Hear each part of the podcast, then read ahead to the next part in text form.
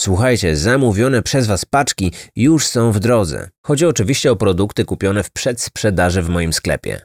Największym zainteresowaniem cieszą się kryminatoryjne zestawy, składające się z kubka, torby i oczywiście aromatycznej kawy ziarna prawdy. Idealny pakiet prezentowy dla każdego fana podcastu lub osoby zainteresowanej True Crime. Jeżeli ktoś chciałby komuś taki zestaw podarować, to jest właściwie ostatni moment na zakup, aby mieć pewność, że paczka dotrze do Was przed świętami. Wiadomo, jak to jest w tym okresie. Wszyscy zamawiają, paczkomaty przepełnione, więc warto wziąć to pod uwagę i nie odkładać zakupu na ostatnią chwilę.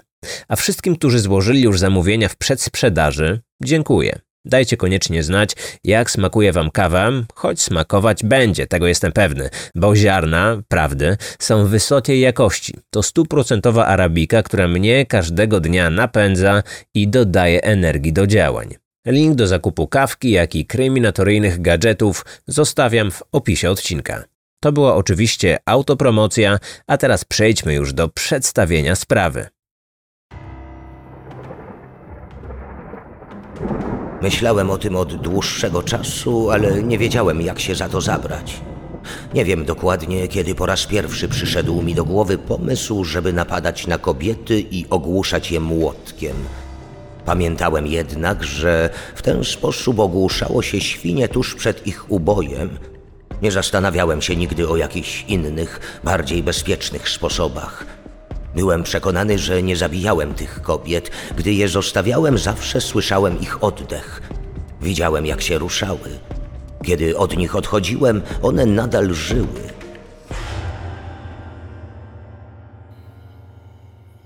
Skorpion. Jedno z tych stworzeń, które od dawna przerażają ludzi najbardziej. Choć z ponad dwóch tysięcy opisanych gatunków, zaledwie niecały 1% z nich jest w stanie zabić dorosłego człowieka. To i tak w ciągu każdego roku jego atak kończy się śmiercią ponad 2,5 tysiąca ludzi. Niby niewiele, ale liczba ta wystarcza, aby ludzie odczuwali niezmienny strach przed spotkaniem z nim. Skorpion jest szybki i agresywny. Atakuje zwykle przez wielokrotne uderzenie ogonem zakończonym kolcem jadowym. Aktywny jest głównie po zmroku. Swoje ofiary wybiera przypadkowo. Zadowala się tymi, które nieostrożnie pojawiają się w jego zasięgu. Atakuje zazwyczaj od tyłu, podchodząc niepostrzeżenie. Gdy już dopadnie swoją zdobycz, nie odpuszcza. Jest przy tym zabójczo skuteczny tuż po dokonaniu ataku wycofuje się niepostrzeżenie i ukrywa w trudno dostępnych miejscach, czekając na kolejną ofiarę. Skorpion zawsze działa niezwykle sprytnie i bezlitośnie, a przy tym niezwykle trudno jest go wytropić i schwytać. Tak, jakby jakiś jego dziki instynkt zabójcy pozwalał mu skutecznie wyczuwać oraz omijać wszelkie zagrożenia. Gdy 28 kwietnia 1946 roku w małej kociewskiej wsi Góra w ówczesnym województwie gdańskim przyszło na świat ósme dziecko Bernarda i Moniki Tuchlinów, nikt nie mógł jeszcze wtedy przypuszczać, że kiedyś chłopiec ten nazwany zostanie właśnie Skorpionem i że, jak do nikogo innego, pseudonim ten będzie do niego pasować idealnie – Matka nie pracowała zawodowo. Zajmowała się prowadzeniem domu. Jego ojciec był we wsi sołtysem. Jednocześnie prowadził sześciohektarowe gospodarstwo rolne, pomagali mu w tym najstarsi synowie. Był pracowity i wymagający. W domu zaprowadził surową dyscyplinę i jasne zasady. Rządził twardą ręką i nie znosił jakichkolwiek sprzeciwów. Naznaczony wojenną traumą, żyjąc w trudnej powojennej rzeczywistości, nie mógł być inny. Wychodził z założenia, że w tym świecie przeżyć mogą tylko silni. On sam się za takiego uważał, choć miał jeden problem, z którym nie potrafił sobie poradzić. Był alkoholikiem. Gdy wypił, najpierw stawał się marudny, a później bardzo agresywny. Wszczynał wtedy awantury, podczas których zaczepiał domowników. Bił żonę i dzieci. Ręką, kablem, pasem. Używał wszystkiego, co tylko znalazło się w zasięgu jego ręki. Czasami był to pogrzebacz, innym razem młotek. Gdy wytrzeźwiał, niczego nie pamiętał. Przez jakiś czas w miarę normalnie funkcjonował. Nie za długo, bo do następnego kieliszka. Paweł jako jedno z najmłodszych dzieci przez pierwsze lata unikał wymierzanych kar, ale od coraz częściej pijanego ojca i tak starał się trzymać jak najdalej. Jednocześnie odczuwając bardzo silną więź z matką. Początkowo nie sprawiał swoim rodzicom żadnych problemów wychowawczych, choć, jak później powiedziała jego siostra Irena, od zawsze był typem odludka. Chodził własnymi ścieżkami, był samotnikiem, nie utrzymywał z nikim bliższych kontaktów. W szkole podstawowej był dobrym uczniem, co wyraźnie podkreślili w książce Czas Skorpiona Michał Pruski i Zbigniew Żukowski. Lekcje miał zawsze odrobione. Otrzymywał niezłe oceny ze sprawowania. Zdaniem nauczycieli odznaczał się inteligencją oraz poczuciem humoru. Może nieco czarnym, z lekką domieszką sarkazmu i drwiny, ale w sposób nieprzekraczający dobrego wychowania. Po pewnym czasie zmienił się. Nie wiadomo tak naprawdę dlaczego, ponieważ jako człowiek już dorosły nie za bardzo chciał o tym mówić. Psychologowie wiązali to później z pogłębiającą się chorobą alkoholową ojca oraz stresem, jaki wywoływał u chłopca widok maltretowanych fizycznie i psychicznie przez pijanego sołtysa członków własnej rodziny. Nagle ojciec zaczął czuć do niego wstręt i odrazę. Powody wystąpienia tych negatywnych uczuć były tak naprawdę dwa. Pierwszym było jąkanie się chłopca. Tym wyraźniejsze, im większe było zdenerwowanie Pawła. Ale z tym jeszcze potrafił sobie jakoś poradzić. Pilnował się, aby mówić wolniej. Przed każdą wypowiedzią brał głęboki oddech. Odzywał się rzadko, a kiedy już to robił, mówił cicho, ostrożnie cedząc przez zęby każde słowo. Choć niektórzy odnosili wtedy wrażenie, że chłopak cierpi na jakąś chorobę umysłową lub jest opóźniony w rozwoju, przynajmniej nie musiał się wstydzić jąkania. Jednak z drugą swoją przypadłością już nie potrafił walczyć, a była ona znacznie bardziej wstydliwa niż jąkanie i wzbudziła jeszcze większy gniew jego ojca. Kiedy zacząłem się moczyć we własnym łóżku podczas snu, czuł do mnie ogromną niechęć. Zwłaszcza gdy sobie wypił, co bardzo często mu się zdarzało. Wtedy nie było już dla niego Pawła, był dujcok, sikacz albo śmierdziel. Z tego powodu wszystkiego mi odmawiał. Nie dostawałem nawet pieniędzy na kino, aby zdobyć parę groszy, musiałem pomagać w pracach sąsiadom. Nocne moczenie swojego nastoletniego syna ojciec początkowo tłumaczył jego złośliwością, a później po prostu lenistwem. Jego zdaniem Pawłowi nie chciało się w nocy wstać, aby pójść do wychodka. Zamiast tego wolał się załatwić we własnym łóżku. Każdego ranka sprawdzał więc, czy jego prześcieradło było mokre. Jeśli było, w ruch szła pyda, czyli spleciony rzemień, służący do wymierzania domowych kar, a stary tuchlin lał mocno. Do tego, gdzie tylko popadło. Po głowie, plecach, rękach i nogach. Kończył dopiero wtedy, gdy sam uznał, że już wystarczy. Płaczący z bólu chłopiec, kuląc się pod ścianą, przepraszał i obiecywał poprawę. Jednak kolejnej nocy moczenie powtarzało się.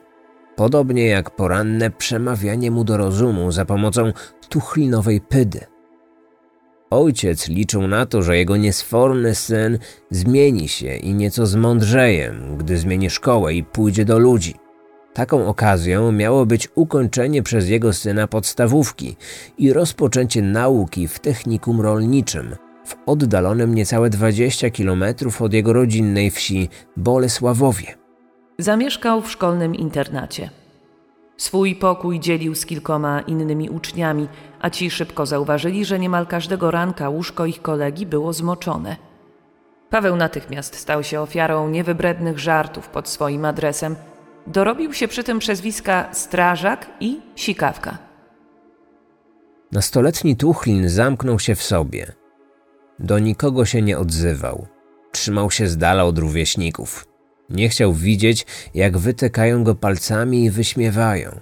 Z tego powodu coraz częściej uciekał ze szkoły. Przez pierwsze dwa miesiące nauki opuścił aż 20 dni. Żadnej ze swoich nieobecności nie usprawiedliwił. Zaniepokojona tym faktem dyrekcja technikum o wszystkim powiadomiła jego rodziców. Choć jego ojciec próbował tłumaczyć dyrektorce, że nocne moczenie się jest wyłącznie wynikiem zepsutego charakteru oraz złej woli jego syna, pedagodzy byli innego zdania. Według nich takie zachowanie było wynikiem choroby, więc chłopiec został przez nich skierowany na leczenie. Kilka wizyt w przychodni, badania lekarskie, przepisane leki, a nawet serię bolesnych zastrzyków. Wszystko na nic. Nocne moczenie nie ustąpiło. Dlatego podjęto decyzję o skreśleniu Tuchlina z listy mieszkańców internatu. Oznaczało to definitywne zakończenie nauki w technikum, ponieważ brak dogodnych połączeń komunikacyjnych uniemożliwiało mu kontynuowanie edukacji w tej szkole. Zresztą Paweł i tak nie miał zamiaru tam wracać. Z opinią strażaka sikawki nie mógł nawet przejść spokojnie szkolnym korytarzem. Wrócił więc do swojej rodzinnej wsi, a jego leczenie zostało przerwane. Nadal się moczył, ale tym razem wiedziała o tym cała wieś. Ojciec Sołtys miał już tego dość. Trochę z poczucia bezsilności, trochę ze wstydu przed sąsiadami, postanowił, że sam go wyleczy z tej mokrej choroby. Jego zdaniem istniało tylko jedno skuteczne lekarstwo. Oczywiście słynna tuchlinowa pyda. Jednak bicie syna splecionym rzemieniem nadal nie przynosiło żadnego skutku. Z czasem ta nieskuteczność kar fizycznych przyczyniła się do tego, że ojciec zabronił synowi spędzać noce w domu. Latem, gdy było ciepło, Paweł spał w szopie. Zimą w kuchni gospodarczej ulokowanej na strychu w oborze. W tym samym czasie zachowanie nastolatka zaczęło zmierzać w coraz gorszą stronę. Broił i psocił. Odmawiał pracy na gospodarstwie. Aby zdobyć kilka złotych, dokonywał drobnych kradzieży. Za wszystkie złe uczynki, które wychodziły na jaw, otrzymywał mniej lub bardziej zasłużoną karę, wymierzaną oczywiście pydą. Obraz młodości Tuchlina dopełniają wyniki specjalistycznych badań psychiatrycznych, o których w swojej książce Czas Skorpiona wspomnieli jej autorzy Michał Pruski i Zbigniew Żukowski. Interesował się wyłącznie kobietami. Samogwałt zaczął uprawiać w wieku 13 lat. Potrzebę rozładowania napięcia seksualnego odczuwał raz na kilka dni. Często śledził samotnie idące kobiety lub podglądał pary uprawiające seks na łonie natury. Najbardziej ciekawiły go żeńskie narządy płciowe. Jednocześnie cierpiał na brak powodzenia u płci przeciwnej. Było to związane z faktem jego nocnego moczenia się. Za wszelką cenę dążył do kontaktów z dziewczynami. Te, które wiedziały o jego wstydliwej nocnej przypadłości, bezlitośnie odrzucały jego zaloty, gdy tylko próbował nawiązać z nimi jakikolwiek kontakt. Mówiły mu wprost, że śmierdzi moczem. Drwiły z niego, dając mu jasno do zrozumienia, że nie mają najmniejszego zamiaru umawiać się z sikaczem. Gdy tylko udało mu się zdobyć kilka złotych, wsiadał na rower i udawał się na potańcówki do oddalonych o kilkanaście kilometrów wiosek. Tam, gdzie dziewczyny go nie znały i nie słyszały o jego kłopotliwej sprawie. Ale wtedy pojawiała się druga bariera, której nie mógł pokonać jego chorobliwa nieśmiałość. Gdy się denerwował, zaczynał się jąkać. A to na pewno nie sprawiało, że w oczach obiektów jego westchnień stawał się atrakcyjny. Wprost przeciwnie.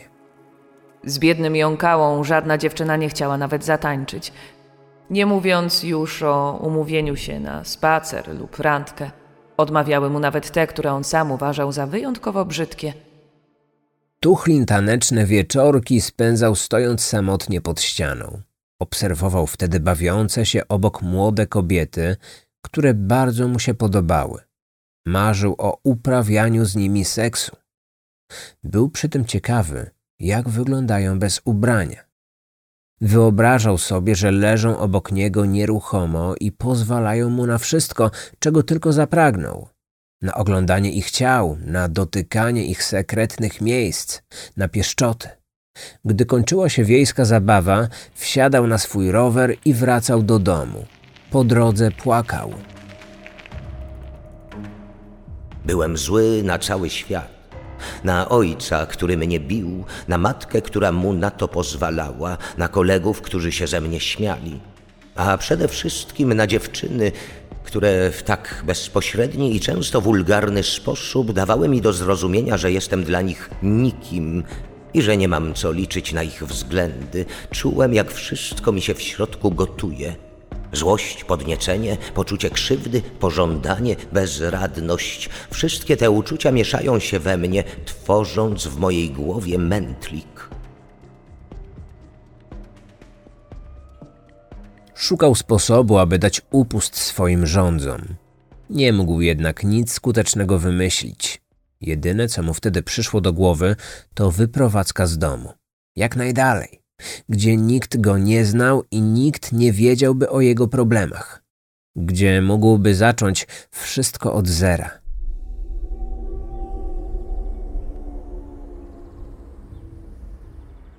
Miał 18 lat, gdy odważył się wyprowadzić ze swojej kociewskiej wsi.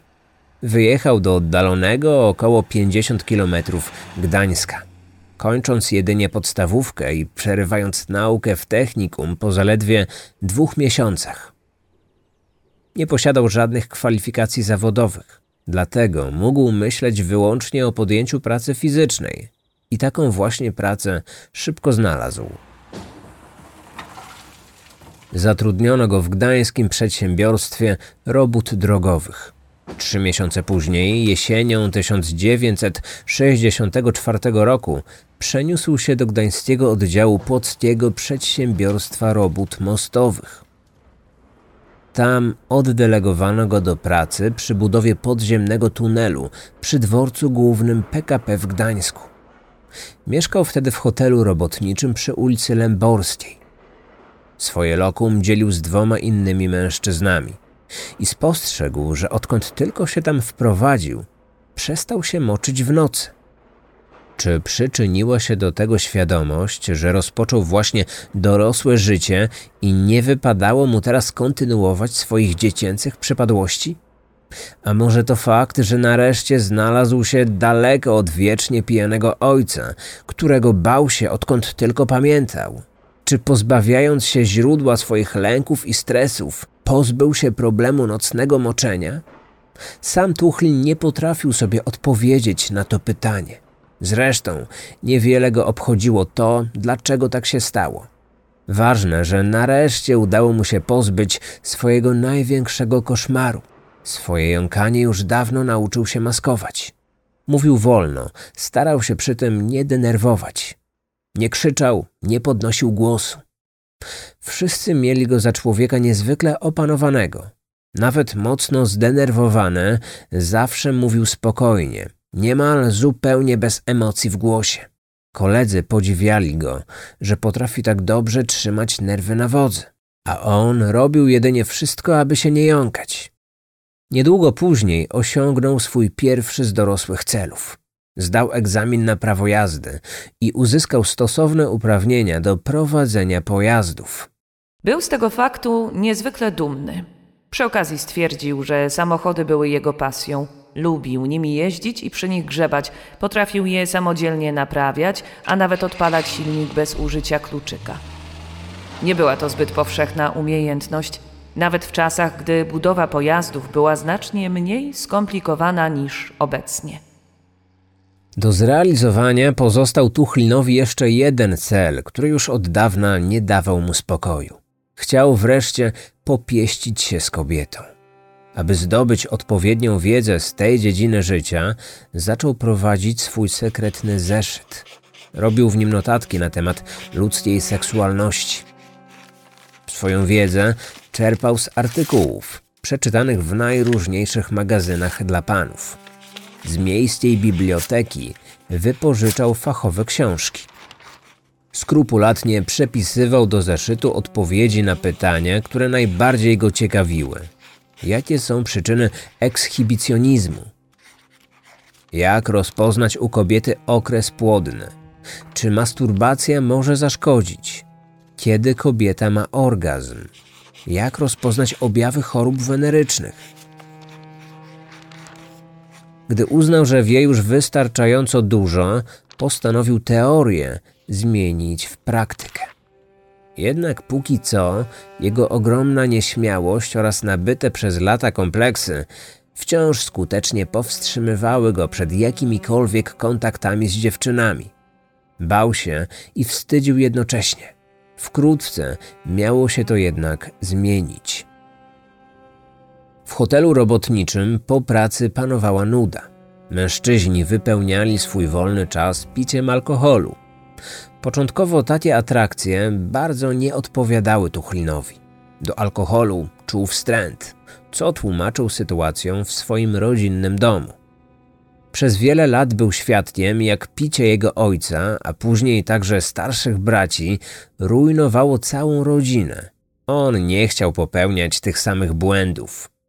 Był jednak podatny na namowy kolegów. Dlatego z czasem on również zaczął z nimi pić. Alkohol oznaczał dobrą zabawę, a ona nie mogła się przecież obyć bez kobiet. Dlatego postanowili je sobie sprowadzać, o czym w swojej książce Skorpion napisał Krzysztof Wójcik. Chłopaki, jak sobie popili, to zapraszali do hotelu dziewczyny. Nazywali je mewkami. Jak im się zapłaciło, to można się było z nimi zabawić. Płacili im za godzinę i robili z nimi co tylko chcieli. Był tylko jeden kłopot. Wszyscy mieli te same dziewczyny na zmianę. Wymieniali się nimi, aby nieco urozmaicić kontakty. Pawłowi bardzo ciężko mieszkało się w takich warunkach. Ciągłe libacje oraz nieustanna obecność kobiet lekkich obyczajów sprawiało, że czuł się zakłopotany oraz skrępowany. Początkowo wystarczyły mu jedynie pisma dla dorosłych, które pożyczał od kolegów. To właśnie w nich po raz pierwszy w swoim życiu zobaczył zupełnie nagą kobietę i bardzo mu się ten widok spodobał. Jednak z czasem uznał, że zdjęcia, choć niewątpliwie podniecające, przestały mu już wystarczać. Zapragnął spróbować prawdziwej kobiety, dotknąć, popieścić, a co najważniejsze, odbyć swój pierwszy stosunek seksualny. Przez pewien czas krępowała mnie obecność tych dziewczyn spod latarni oraz takie ich bardzo bezpośrednie zachowanie. Ale widok tego wszystkiego, jak i rozmowy o tym z kolegami oraz oglądanie zdjęć w pisemkach sprawiło, że w końcu zetknąłem się cieleśnie z jedną z tych dziewczyn.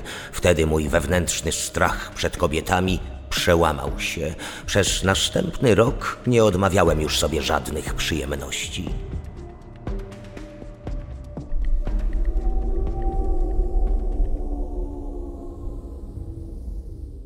Mieszkał w pokoju trzyosobowym, bez jakichkolwiek szans na choćby odrobinę prywatności.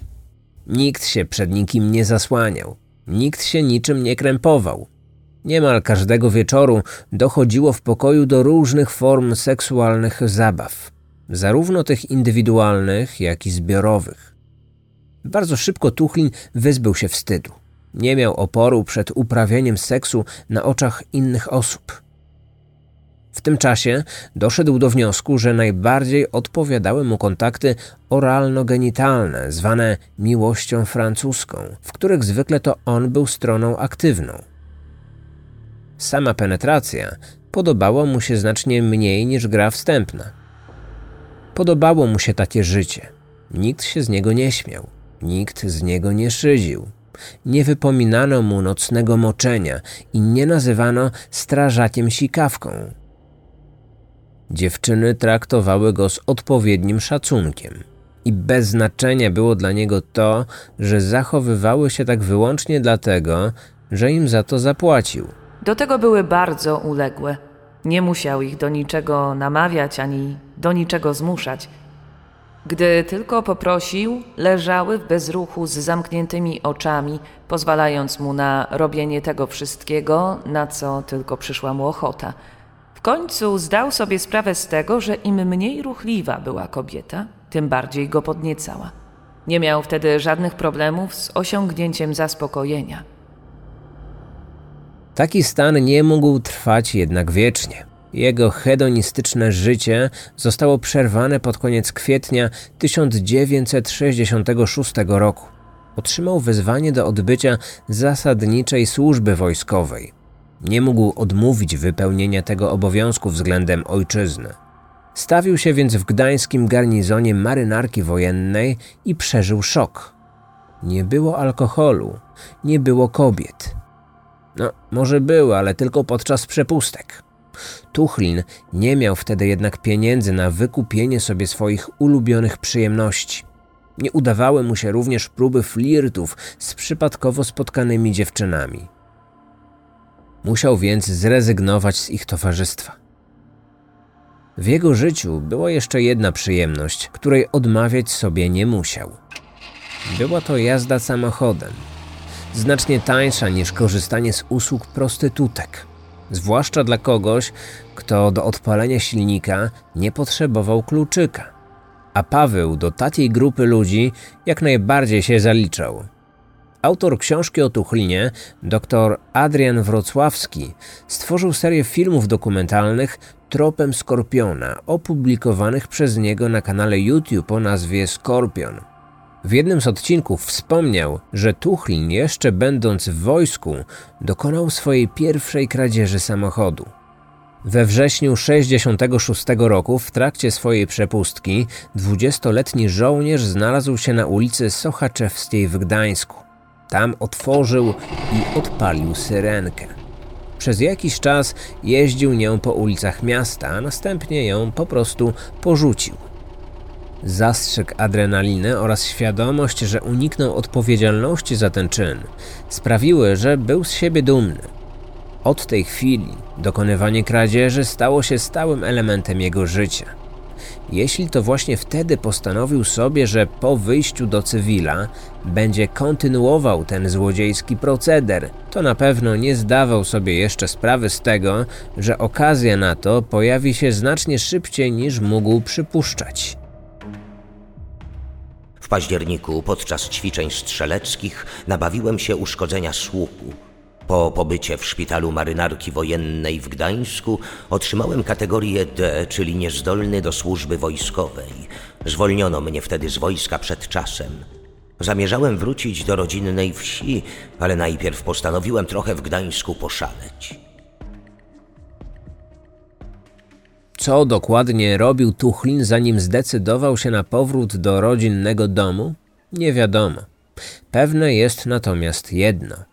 W pierwszym tygodniu na wolności postanowił wykorzystać swój talent motoryzacyjny do kolejnych kradzieży. Najpierw włamał się do syrenki zaparkowanej przy ulicy Grunwaldzkiej. Najpierw trochę nią pojeździł, a później porzucił samochód na jednej z bocznych uliczek. Przy okazji zabrał z niej kilka przedmiotów. Uznał, że mu się przydadzą bardziej niż właścicielowi auta. I znów nie spotkała go kara. Nikt go nie szukał, nikt o nic nie podejrzewał. Dlatego jego następnym celem stała się ulica Jedności Robotniczej, a konkretnie zaparkowana tam Warszawa. Po powrocie do wsi Góra także nie siedział bezczynnie w domu. Już kilka dni później ukradł kolejny samochód. Wciąż myślał, że jest bezkarny. Przecież on tylko pożyczał sobie pojazdy, aby się nimi przejechać. Dlatego był przekonany, że skoro właściciele szybko odzyskiwali swoje auta, to nie zgłaszali tego na milicję. Rzeczy, które z nich zabierał, nie przedstawiały jakiejś wielkiej wartości. Stary koc czy mocno wysłużone narzędzia nie były jego zdaniem warte wszczynania milicyjnego dochodzenia. Dodatkowo on był na tyle sprytny, że nie zostawiał po sobie żadnych śladów. Nawet gdyby chcieli, i tak nie trafią na jego trop. Dlatego Tuchlin spał spokojnie, a jego największym zmartwieniem w tamtym czasie było to, jak zdobyć uległą mu dziewczynę, której nie musiałby za nic płacić. Tuchlin nie był jednak świadomy, że przyciśnięta przez władze milicja potraktowała jedną z jego kradzieży bardzo poważnie. Syrenka, z której zabrał kilka przedmiotów, należała do gdańskich zakładów energetycznych, a było to przedsiębiorstwo państwowe. Zabierając mienie państwowe, Tuchlin okradł Polskę Ludową, a to nie była już zwykła kradzież. Zdaniem władzy to była zbrodnia niesłychana. Dlatego gdańska milicja otrzymała jasne wytyczne. Zbrodniarz musi zostać jak najszybciej wykryty, schwytany i przykładnie ukarany. Tuchlin nie zdawał sobie sprawy, że jego dni na wolności były już policzone. Nie wiedząc, co ma ze sobą zrobić, postanawia zostać milicjantem. Udaje mu się nawet zdać wstępne egzaminy. Stróżem prawa jednak nie został. Na przeszkodzie stanęło toczące się przeciwko niemu śledztwo, o czym Tuchlin nie miał wcześniej zielonego pojęcia. Nie był więc specjalnie zaskoczony, gdy 5 stycznia 1967 roku gospodarstwo jego rodziców odwiedziło kilku funkcjonariuszy gdańskiej MO. Niczego się nie wypierał. Pierwszy raz został aresztowany. Liczył więc na to, że wszystko skończy się na zawiasach. Znał takich, co kradli znacznie bardziej wartościowe fanty niż on, a wciąż cieszyli się wolnością. Uważał, że żaden sędzia nie wsadzi go do więzienia za zabrany przez niego dziurawy koc czy przywłaszczone kombinerki. Samochody może i sobie brał, ale tylko na krótką chwilę, a potem przecież je oddawał. Trafił do aresztu, a później przed Gdański Sąd Powiatowy. Wyrok, jaki wtedy usłyszał, sprawił, że nogi się pod nim ugięły. Półtora roku bezwzględnego pozbawienia wolności. Nie mógł pogodzić się z wysokością zasądzonej mu kary. Podobnie jak prokurator, który uważając, że wymiar sprawiedliwości potraktował złodzieja mienia państwowego zbyt łagodnie, zaskarżył orzeczenie sądu.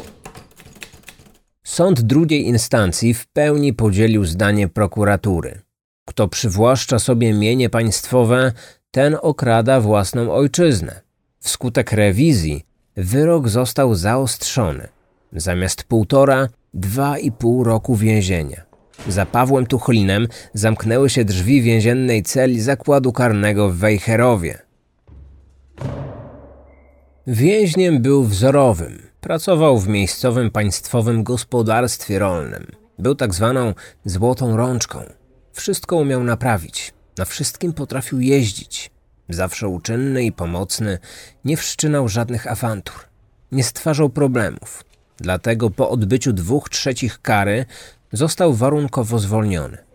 Pod koniec 1968 roku podjął pracę jako kierowca żuka w gdańskim przedsiębiorstwie transportu łączności nr 4. Opinia jego pracodawcy przedstawiała go jako pracownika koleżeńskiego i chętnego do pomocy innym, ale wymagającego nadzoru i kontroli przełożonych. Za długo tam nie popracował, ponieważ wkrótce stracił prawo jazdy za prowadzenie samochodu pod wpływem alkoholu. Był to jedynie przypadek, że tak powiem, okazjonalny. Nigdy mi się nic nie zdarzało, żebym pił ciągami po kilka dni bez przerwy. Na co dzień starałem się unikać alkoholu, głównie z tego powodu, że pamiętałem pijaństwo mojego ojca i to, jak się zachowywał, gdy sobie popił. Poza tym nie miałem zbyt mocnej głowy do alkoholu. Powiedziałbym raczej, że średnio przeciętną. To, ile mogłem wypić, zależało głównie od mojej kondycji i posiadanej zagrychy.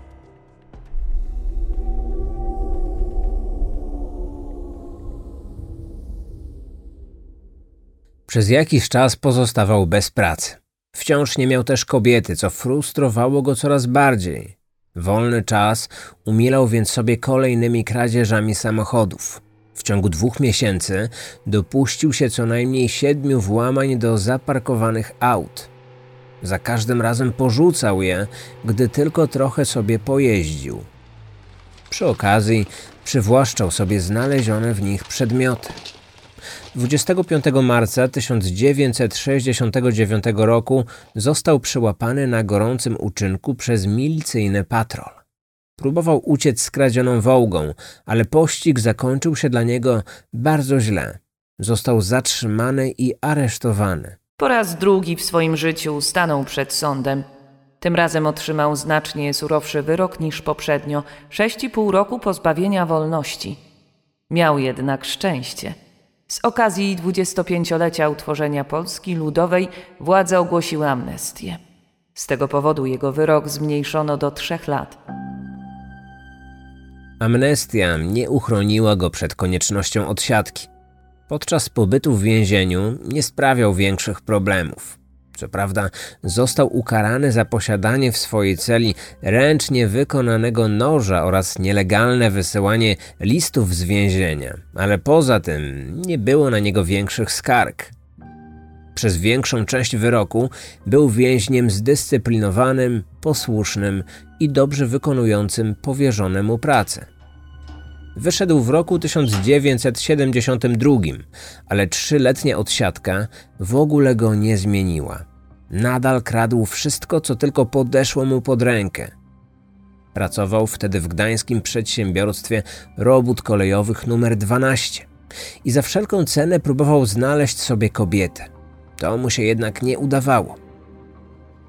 Z tego powodu postanowił rozładować swoje napięcie seksualne w inny sposób. Podczas swoich pierwszych wędrówek po Gdańsku śledził samotnie spacerujące dziewczyny.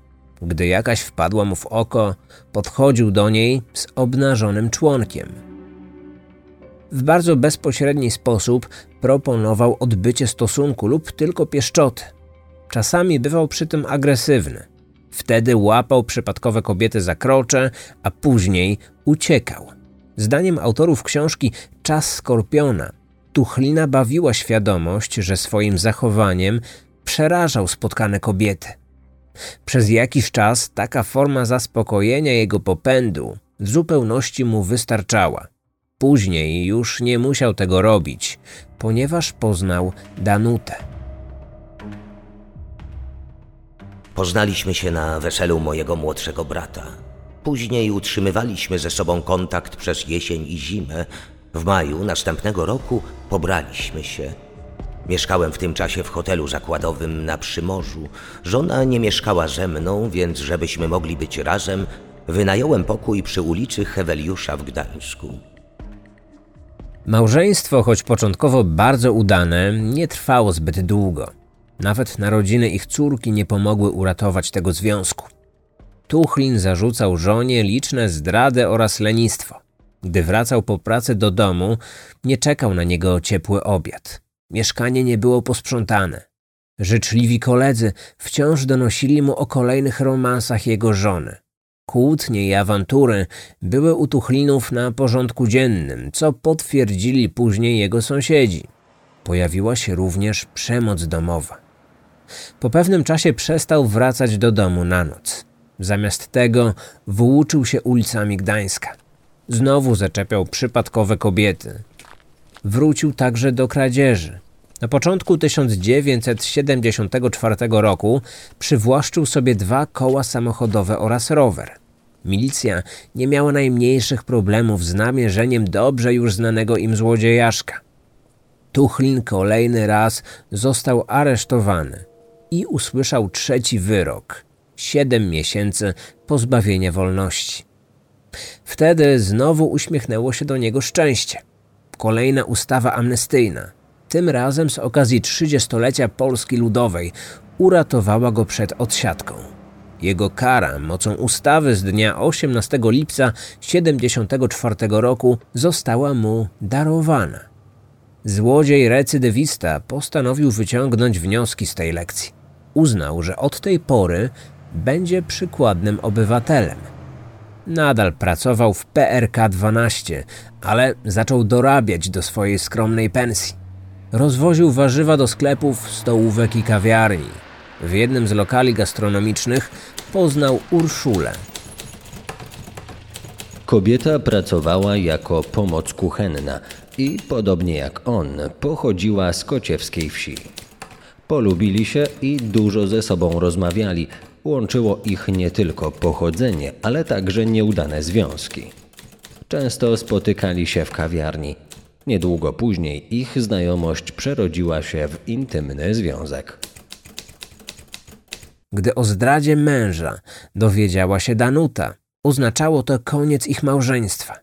Tuchlin definitywnie wyprowadził się z ich mieszkania. Początkowo zamieszkał u kolegi. Później wyprowadził się do mieszkania swojej kochanki. Niemal od samego początku zrobił bardzo dobre wrażenie na całej jej rodzinie. Nawiązał również wzorową relację z córką Urszuli z poprzedniego związku. Krewni kobiety nawet nie podejrzewali, że ten miły, grzeczny i niezwykle uczynny mężczyzna w rzeczywistości był wielokrotnie notowanym złodziejem. A sam Tuchlin długo nie wytrzymał w swoim postanowieniu bycia porządnym obywatelem. Kradł wszystko, co tylko zdołał, głównie w swoim miejscu pracy, skąd wywiózł metalową szafkę, materiały budowlane oraz narzędzia elektryczne. Związek Pawła i Uli uchodził za bardzo udany. Oboje sprawiali wrażenie, jakby nie potrafili żyć bez siebie. Ich sąsiedzi nie mogli się nachwalić tak oddanego, skromnego i bezkonfliktowego mężczyzny, w dodatku bardzo zaradnego, który umiał naprawić wszystko, o co go tylko poproszono. Ich związek skrywał w sobie jednak tajemnicę, która sprawiała, że Tuchlin nie był tak szczęśliwy, jak to na co dzień okazywał. Żona, którą zostawił, bez żadnych zastrzeżeń, spełniała każdą jego seksualną zachciankę. Była dokładnie taka, jaką lubił. Otwarta na seks oralny, który Tuchlin uwielbiał. Pozwalała mu na wiele i nie protestowała, gdy kazał jej się nie ruszać. Z Ulą było zupełnie inaczej. Co prawda nigdy nie odmawiała mu seksu, ale chciała to robić wyłącznie po Bożemu i tylko przy zgaszonym świetle. Nie odpowiadało mu to. Nie czuł w tym żadnej satysfakcji. Dużo więcej zadowolenia dawało mu publiczne obnażanie się przed zaczepianymi dziewczynami. Ale nawet i ten rodzaj zaspokajania z czasem przestał mu wystarczać. To właśnie wtedy po raz pierwszy pomyślał o tym, żeby zaatakować spotkaną na ulicy kobietę. Wiele razy wyobrażał sobie, jak wybiera sobie młodą, ładną i zgrabną. Później idzie za nią i w dogodnym momencie dopada, ogłusza i wykorzystuje seksualnie. Postanowił, że do ogłuszenia będzie używał młotka. Miał już w tym spore doświadczenie. Za młodu pomagał sąsiadom w uboju świń. Wiedział więc, jak w łatwy sposób pozbawić zwierzęta przytomności. Założył, że z ludźmi będzie podobnie. Dodatkowo hodowcy świń mówili mu, że po celnym uderzeniu w głowę utrata przytomności następuje tak szybko, że świnie nawet nie zdążyły niczego poczuć. Był przekonany, że jeśli uderzy dobrze, kobiety także nie poczują bólu. Czy mógł być lepszy sposób na zmuszenie ich do uległości? Zdaniem Tuchlina nie. W październiku 1975 roku przeprowadziłem się z Ulą do dzielnicy Siedlce na ulicę Pobiedzisko. Strasznie mnie wtedy nosiło. Wieczorami nie mogłem wysiedzieć w domu. Zastanawiałem się, jak powinienem się zabrać za realizację mojego planu zdobywania kobiet, które mnie zadowolą. Przez kilka dni chodziłem po sąsiedniej Oruni w poszukiwaniu odpowiedniej kobiety na pieszczoty. Ładne były, podniecały mnie. Obserwowałem, jak wychodzą z pociągu i idą samotnie wzdłuż torów. Ale za każdym razem, gdy już się przymierzałem, to albo kogoś spotykały, albo znikały mi z oczu.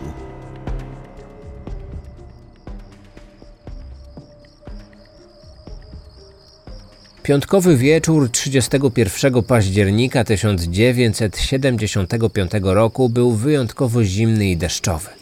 Pasażerowie, którzy opuścili wagony pociągu, który tuż po godzinie 20 zatrzymał się na stacji Gdańsk-Orunia, spieszyli się, aby jak najszybciej opuścić peron PKP. 21-letnia Danuta, zamyślona i skulona z powodu panującego zimna, szła przed siebie ulicą Junacką, w ogóle się nie rozglądając. Obserwujący ją mężczyzna stał mniej więcej w połowie długości peronu. W mroku jesiennego wieczoru był bardzo słabo widoczny. Widział, jak kobieta przeszła przez tory, a następnie swoje kroki skierowała w stronę skweru, tuż za linią kolejową. Gdy minęła betonowe ogrodzenie peronu, poszedł za nią.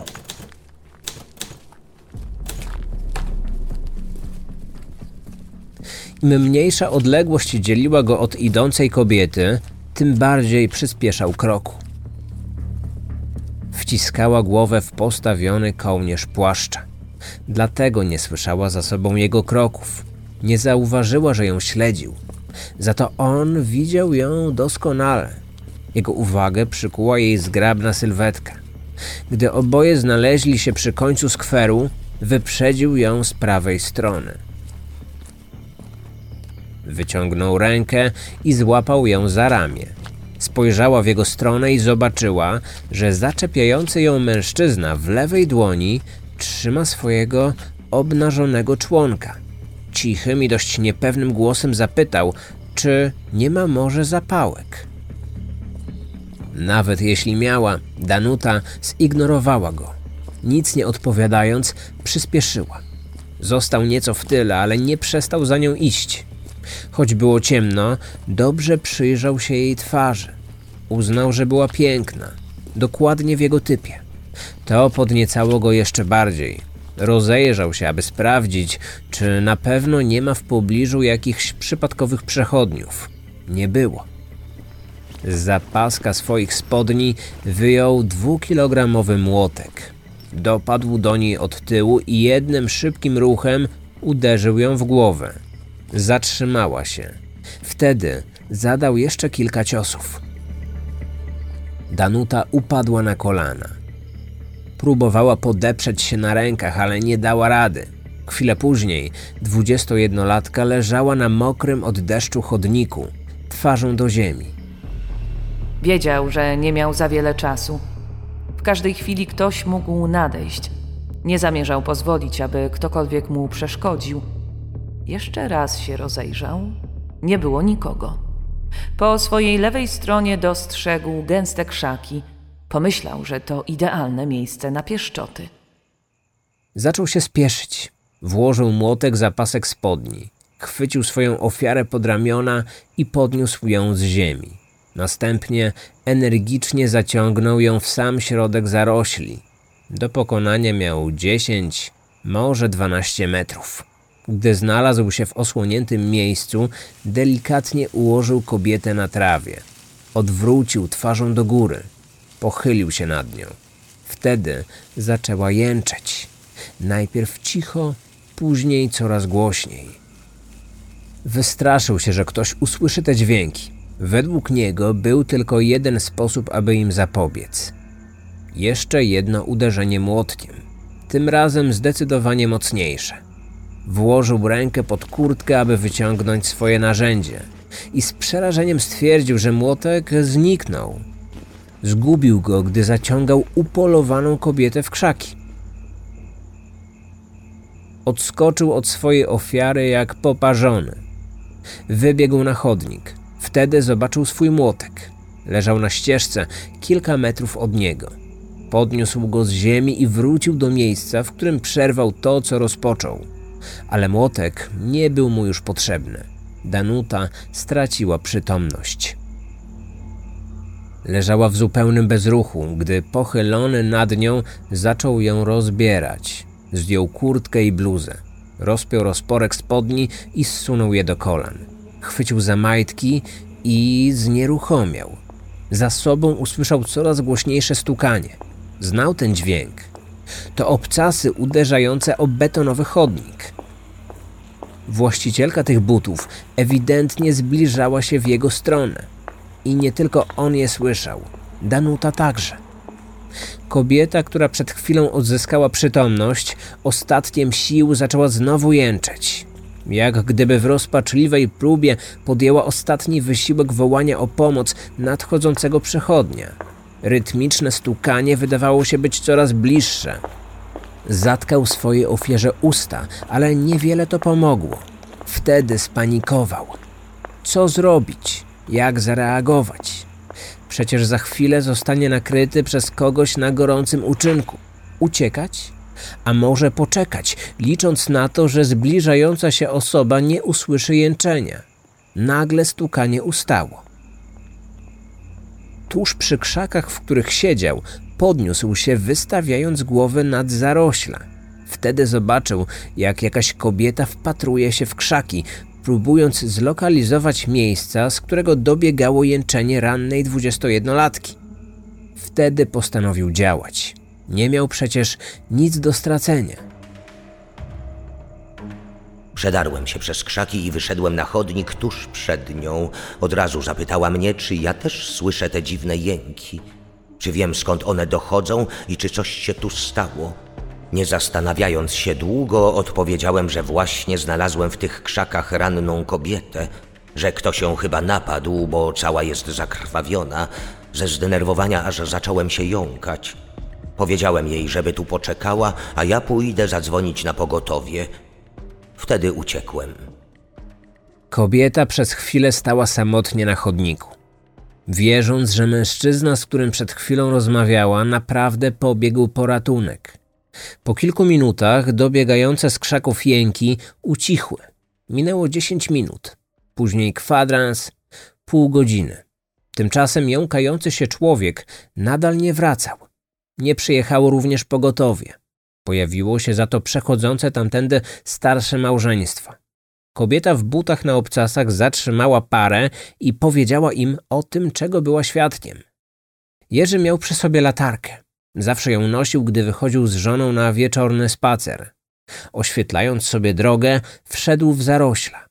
Po chwili znalazł się przy leżącej nieruchomo na wpół rozebranej ofierze. Kilka minut później rozmawiał już z oficerem dyżurnym pobliskiego komisariatu milicji. Na miejsce zdarzenia najpierw przyjechał milicyjny radiowóz, tuż po nim karetka pogotowia.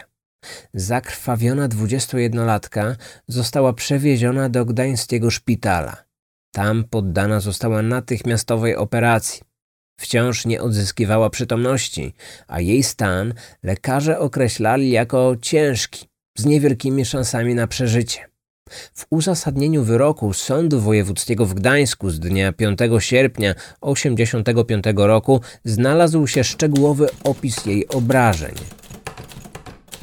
21-letnia Danuta H. otrzymała 9 ciosów w głowę, zadanych z dużą siłą, narzędziem tempokrawędzistym, prawdopodobnie młotkiem o małej średnicy.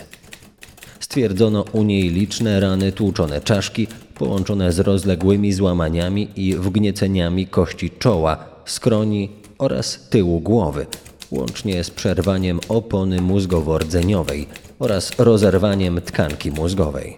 W następstwie urazu doszło do trwałego uszkodzenia mózgu.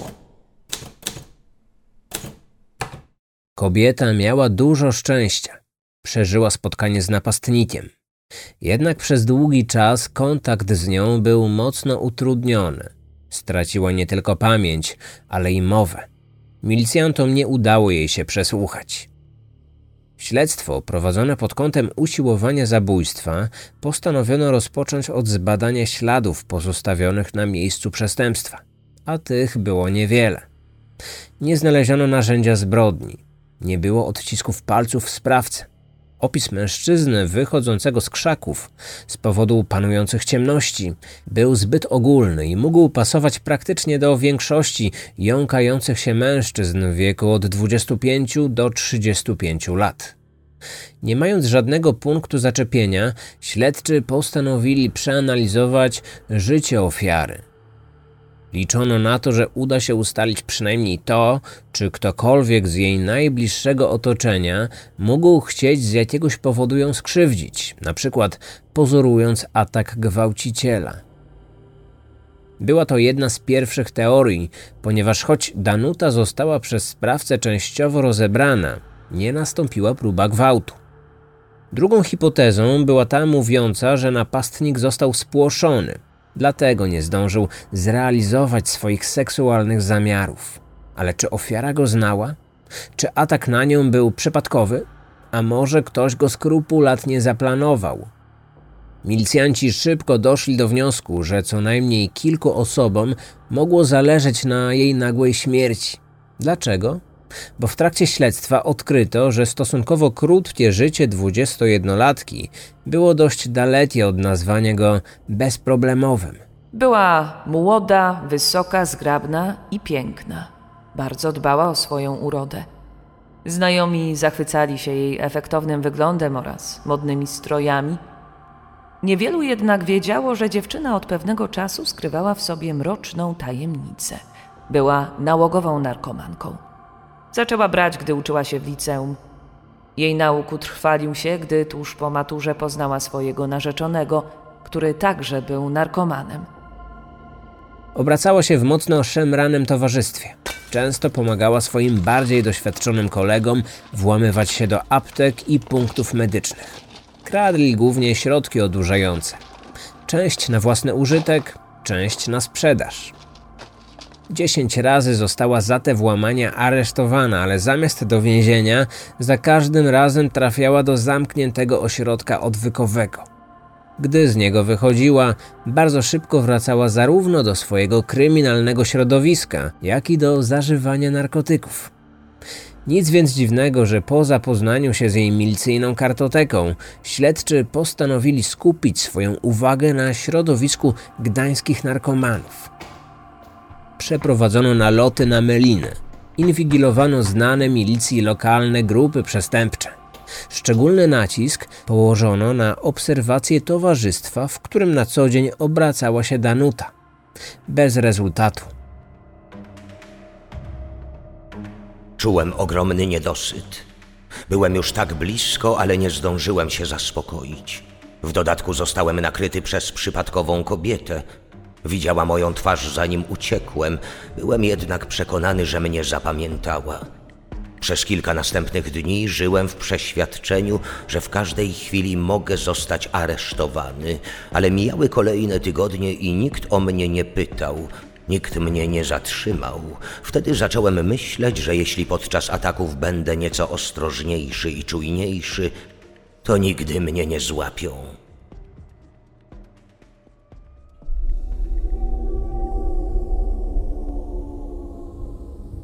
Milicyjne śledztwo szybko stanęło w martwym punkcie. Gdańscy śledczy nie mieli żadnego punktu zaczepienia. Poza kobietą w butach na obcasach, która rozmawiała z mężczyzną wychodzącym z krzaków, nie było żadnych innych świadków. Milicjanci nie byli nawet pewni, czy jąkający się człowiek był faktycznym sprawcą ataku, czy jedynie przypadkowym przechodniem, który natknął się na krwawiącą i jęczącą ofiarę. Członkowie milicyjnej grupy operacyjno-śledczej, w której skład wchodzili m.in. porucznik Stefan Chrzanowski oraz kapitan Józef Chuchmała, robili co tylko mogli, aby rozwiązać sprawę napaści na Danutę. Gdy dotarli do informacji, że po swoim ostatnim zatrzymaniu 21-latka zdecydowała się współpracować z wymiarem sprawiedliwości, Między innymi poprzez wydanie milicji kilku swoich kolegów złodziei, byli przekonani, że powodem ataku na kobietę były wewnętrzne porachunki gdańskiego środowiska przestępczego. Ewidentna zemsta za wysypanie poszukiwanych przestępców. Próba zgwałcenia miała być jedynie nieudolnym upozorowaniem działania grasującego w mieście zboczeńca seksualnego – Wkrótce pojawiła się nieco inna teoria. Według niej za atakiem rzeczywiście stał ktoś z najbliższego otoczenia ofiary, ale do pozbycia się kobiety wynajęty został ktoś z zewnątrz. Otwarte jednak pozostawało pytanie, czy próba zgwałcenia została celowo upozorowana, czy może był to indywidualny zamiar sprawcy, który po ataku zapragnął wykorzystać nadarzającą się okazję do osobistego zaspokojenia. Czy wynajętym do tej brudnej roboty zawodowcem był mężczyzna, który wyszedł z krzaków? Założono, że tak. Na podstawie sporządzonego portretu pamięciowego wytypowano kilku obiecujących podejrzanych. Jednym z nich był pewien mieszkaniec Oruni. Od jakiegoś czasu przebywał w szpitalu psychiatrycznym, z którego uciekł dzień przed atakiem na 21-latkę. W jego domu znaleziono zakrwawiony młotek z wciąż przyklejonymi włosami.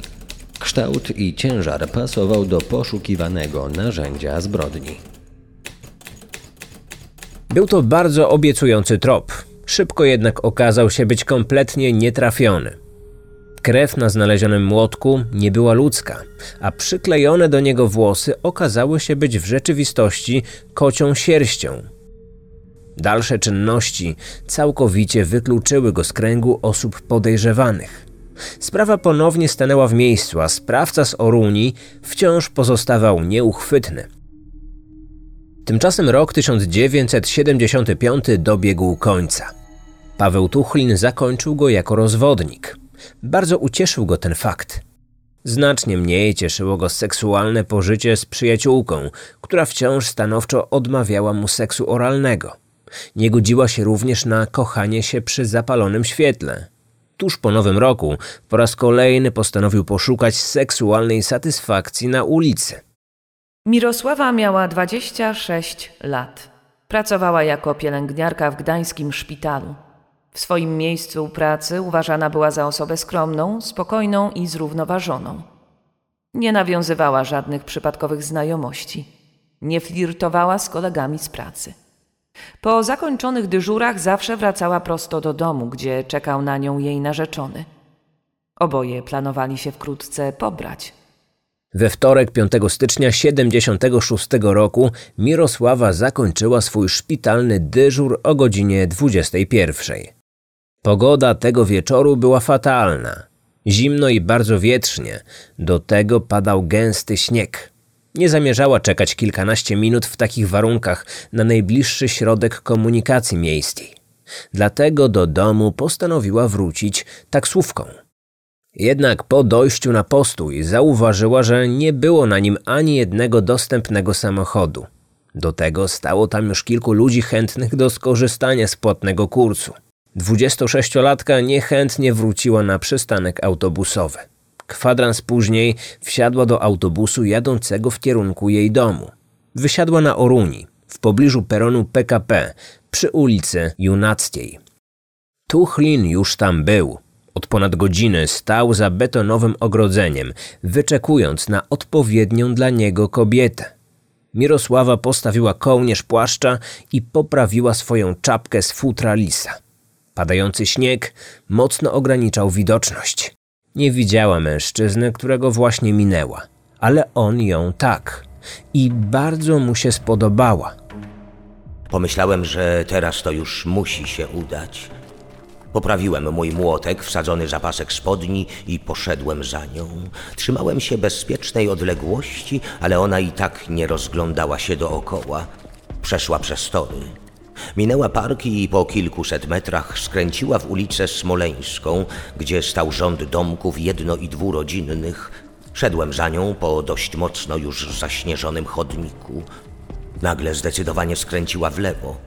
Przeszła przez jezdnię, kierując się prosto w stronę najbliższej furtki. Domyśliłem się, że to w tym domu mieszka i wiedziałem, że muszę się spieszyć.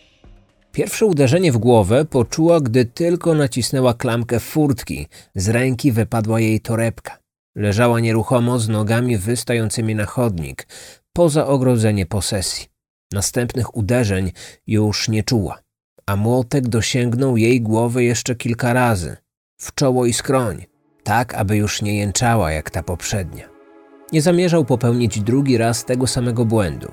Gdy uznał, że wystarczy, chwycił nieprzytomną kobietę za ręce i przeciągnął kilkanaście metrów w głąb podwórka. Ułożył ją na ziemi tuż za betonowym murkiem, oddzielającym ich dwoje od schodów prowadzących na ganek dwupiętrowego domu. Uklęknął przy niej w śniegu. Rozpiął płaszcz, później rozporek. Spodnie zsunął razem z rajstopami i majtkami. Przez chwilę przyglądał się jej obnażonemu kroczu. Później zaczął dotykać i ją, i siebie. Trwało to wszystko nie dłużej niż kilka minut. Czuł, że za chwilę dojdzie. Nie zdążył. Nagle zapaliło się światło w oknie tuż nad nimi. Przerwał i spojrzał w górę. Za firanką zauważył sylwetkę mężczyzny. Ojciec, mąż, narzeczony? To akurat nie miało dla niego w tym momencie żadnego znaczenia. Po chwili człowiek za okna zniknął, ale światło nie zgasło. Dopiero wtedy się wystraszył. Pomyślał, że mężczyzna z okna usłyszał coś, może nawet zobaczył. I pewnie za chwilę wyjdzie z domu, aby sprawdzić, co się dzieje. Zerwał się na równe nogi, chwycił torebkę kobiety i wybiegł na ulicę, zostawiając w śniegu pod domem obnażoną ofiarę. Nie oglądając się za siebie, pobiegł w kierunku pobliskich torów kolejowych, przekroczył je i zwolnił. Sprawdził, czy nikt za nim nie biegnie. Stwierdzając, że jest zupełnie sam, uspokoił się. Idąc wzdłuż torów, doszedł do ulicy Jedności Robotniczej. Tam wsiadł w podjeżdżający właśnie autobus, którym odjechał. Mężczyzna z okna nie wyszedł na zewnątrz. Padający śnieg już niemal zupełnie przykrył jej ciało, gdy nagle Mirosława odzyskała przytomność. Kiedy się ocknęła, spostrzegła, że leży tuż przy schodach prowadzących do jej domu. Podniosła się ostatkiem sił. Trzymając się betonowego murku, z wielkim trudem pokonała kilka kamiennych stopni, zostawiając na nich krwawe ślady. Po wejściu na ganek zaczęła się dobijać do drzwi sąsiada, mieszkającego na pierwszym piętrze dwurodzinnego domu. Po chwili otworzył je mężczyzna z okna, zupełnie nieświadomy faktu, że te dziwne odgłosy dobiegające z podwórka, które słyszał kilka minut wcześniej, były dźwiękami popełnianej zbrodni. Wpuścił zakrwawioną kobietę do środka, a następnie zadzwonił na milicję. Zanim na ulicę Smoleńską przyjechał radiowóz oraz karetka pogotowia, Mirosława poprosiła sąsiada o możliwość skorzystania z łazienki, aby mogła się umyć i poprawić ubranie. Nie chciała, aby w takim stanie zobaczyła ją mieszkająca z nią piętro wyżej matka. Michał Pruski i Zbigniew Żukowski, autorzy książki Czas Skorpiona, powołując się na akta sprawy, opisali obrażenia 26-letniej ofiary. Podczas napadu sprawca zadał kobiecie wiele mocnych uderzeń, zadanych narzędziem tempokrawędzistym, prawdopodobnie młotkiem, w czoło, skroń i ciemię. Stwierdzono dwie rany z pęknięciem podstawy czaszki oraz stłuczenie pnia mózgu. Przed śmiercią ofiarę uchroniła gruba czapka z lisiego futra oraz niezwłocznie udzielona pomoc medyczna. Rozległość obrażeń świadczyła o tym, że ciosy zostały zadane z ogromną siłą. Uzasadnieniu wyroku Sądu Wojewódzkiego w Gdańsku napisano, że konsekwencjami tych obrażeń był niedowład lewego nerwu twarzowego oraz widoczne odchylenia w sferze psychiki 26-letniej ofiary. Jeśli sprawca zostawił na posesji jakieś ślady, to zostały one w nocy całkowicie zasypane przez padający śnieg. Milicjanci dokonujący oględzin miejsca zdarzenia nie znaleźli niczego, co mogłoby ich naprowadzić na właściwy trop. Postanowiono więc szukać po omacku. Próbowano odtworzyć hipotetyczną trasę, jaką przebył sprawca ataku. Następnie przeprowadzono tak zwane rozpoznanie posesyjne. Polegało ono na odwiedzeniu przez funkcjonariuszy wszystkich domów i mieszkań przy ulicy Smoleńskiej. Rozmawiając z mieszkańcami tej okolicy, milicjanci próbowali ustalić, czy ktokolwiek z nich widział poprzedniego wieczoru coś, co wydało im się podejrzane. Może ktoś przez okno lub podczas wieczornego spaceru z psem zauważył kogoś obcego. Nikt jednak niczego nie widział. Torebkę Mirosławy znaleziono kilka kilometrów od miejsca napadu. Sprawca zabrał z niej pieniądze i dowód osobisty ofiary. Znaleziony na niej odcisk palca nie pasował do żadnej osoby znajdującej się w kręgu podejrzanych. Szczegółowe badanie kryminalistyczne także nie wniosły do śledztwa niczego odkrywczego. Sprawca z młotkiem wciąż pozostawał nieznany. O dziwo, milicjanci nie powiązali tego ataku z napaścią na 21-letnią kobietę, dokonaną ostatniego dnia października poprzedniego roku. Traktowali te dwie sprawy jako niepowiązane ze sobą ataki, mimo że w obu przypadkach narzędziem zbrodni był młotek tych samych rozmiarów. Znowu nie udało mi się w pełni zaspokoić, choć tym razem byłem już znacznie bliżej celu. Kolejny raz ktoś mógł mnie zobaczyć. W porę zdążyłem uciec. Bałem się, że tym razem to już będzie naprawdę mój koniec, ale ponownie milicja nic na mnie nie miała. Nawet nie podejrzewali, że to byłem ja. Widziałem później w gazecie portret pamięciowy, który w ogóle mnie nie przypominał. Dlatego byłem spokojny. Pięć tygodni później znowu poczułem, że muszę zapolować. 10 lutego także padał gęsty śnieg. Mieszkająca w dzielnicy Suchanino, pracownica Uniwersytetu Gdańskiego, szła ulicą Kartuską. Po kilkuset metrach skręciła w ulicę Kolonia Zręby. Przechodząc przez ciemną, otoczoną skarpami kotlinę, rozświetliła sobie drogę kieszonkową latarką. Wyjście z niej prowadziło wysokimi schodami. Kobieta zaczęła pokonywać kolejne stopnie. Nagle usłyszała za sobą zbliżające się w szybkim tempie kroki. Gdy ich odgłos dobiegł tuż za jej pleców, odwróciła się, kierując światło latarki prosto na twarz nieznajomego mężczyzny. Przez kilka chwil widziała go bardzo dokładnie. Dostrzegła również jego uniesioną wysoko rękę, gotową do uderzenia. W dłoni trzymał młotek. Nagle kobieta zaczęła głośno i przeraźliwie krzyczeć, instynktownie zasłaniając swoją głowę torebką. Był wyraźnie zaskoczony jej reakcją. Dlatego przez kilkanaście sekund nawet się nie poruszył. Dopiero po chwili opuścił uzbrojoną w młotek rękę. Uśmiechnął się do niej i spokojnym głosem zapytał, dlaczego krzyczy i czego się boi. Później minął ją, wbiegając po schodach na sam ich szczyt.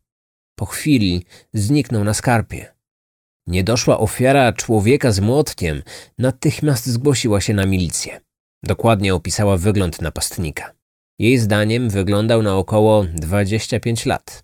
Był dość wysoki, szczupły i miał gładko ogoloną twarz.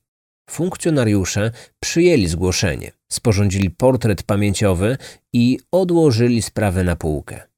Przecież nikomu nic się nie stało, a oni mieli znacznie ważniejsze śledztwa na głowie. Tak jak poprzednio, milicjanci nie powiązali ze sobą dwóch podobnych ataków młotkiem na Danutę i Mirosławę, tak i tym razem nie widzieli podobieństw. Tym bardziej, że sprawca nie dokonał napaści, a jedynie porządnie wystraszył idącą przez park kobietę. Nie widzieli również potrzeby w obstawieniu tego miejsca, zakładając, że wystraszony przez niedoszłą ofiarę sprawca drugi raz nie pojawi się w tym miejscu, a przynajmniej nie tak od razu. Dwa dni później okazało się jednak, jak bardzo się pomylili w swojej dedukcji. Tego dnia już od samego rana mnie nosiło. Swoją pracę zakończyłem o godzinie 15. Wtedy poszedłem do restauracji, w której pracowała moja Ula. Zjadłem z nią obiad i wyszedłem. Po powrocie do mieszkania nie mogłem usiedzieć na miejscu. Czułem coraz silniejszą potrzebę wyjścia na miasto i poszukania możliwości zaspokojenia seksualnego. Cały wieczór jeździłem tramwajami, czekając na kobietę, która by mnie jakoś szczególnie zainteresowała. Dochodziła godzina 22. Był mroźny czwartkowy wieczór 12 lutego 1976 roku. Dziewiętnastoletnia Jadwiga wracała właśnie do domu z lokalu o nazwie Rudy Kot, gdzie bawiła się ze znajomymi na potańcówce. Już podczas jazdy bacznie ją obserwował. Była młodą i ładną, choć dość niską kobietą. Zwykle preferował nieco wyższe, ale uznał, że jej uroda zdecydowanie rekompensuje brak tych kilku centymetrów wzrostu. W trakcie jazdy rozmawiała z niewiele starszym od niej chłopakiem. Wyglądali na bardzo ze sobą zaprzyjaźnionych. Zastanawiał się, czy mogło ich łączyć coś więcej. Wolałby, żeby była sama. Dlatego ucieszył się, gdy chłopak wysiadł na wcześniejszym przystanku. Na pętlę tramwajową przy ulicy Kartustiej Jadwiga dojechała już sama. Tam wysiadła. On też. Przeszła przez jezdnię i po przejściu stu metrów skręciła w lewo, w stronę ulicy Kolonia Zręby. Był kilka metrów za nią. Upewnił się jeszcze, że młotek dobrze leży za paskiem jego spodni. Poprawił na głowie wełnianą czapkę i ruszył za coraz bardziej oddalającą się od niego kobietą. Skręcając za nią w stronę okrągłego, porośniętego krzakami placu otoczonego wysokimi skarpami, minął zaniedbane boisko z dwiema krzywymi drewnianymi bramkami. Przyspieszył i już po chwili znalazł się tuż za nią. Dogonił ją tuż przy pierwszym stopniu schodów prowadzących na szczyt skarpy. W ręku trzymał swojego obnażonego członka. Miał już w tym wprawę. Zdecydowanym ruchem prawą ręką wyciągnął z zapaska spodni młotek i zamachnął się. Uderzył najmocniej, jak tylko potrafił. Trafił w tył głowy. Oszołomiona Jadwiga kucnęła, a następnie upadła twarzą w śnieg. Wiedział, że nie ma ani chwili do stracenia. Chwycił ją pod pachę i zaciągnął kilka metrów dalej, za starą drewnianą szopę. Następnie wrócił do schodów po torebkę, która wypadła z jej rąk po ataku. Gdy wrócił i ułożył swoją ofiarę na plecach, kobieta odzyskała przytomność. Próbowała wstać, jednocześnie stawiając opór napastnikowi. On był jednak zdecydowanie silniejszy. Przycisnął Jadwigę do ziemi i uderzył młotkiem w głowę. Później poprawił. Bił tak długo, aż przestała się ruszać.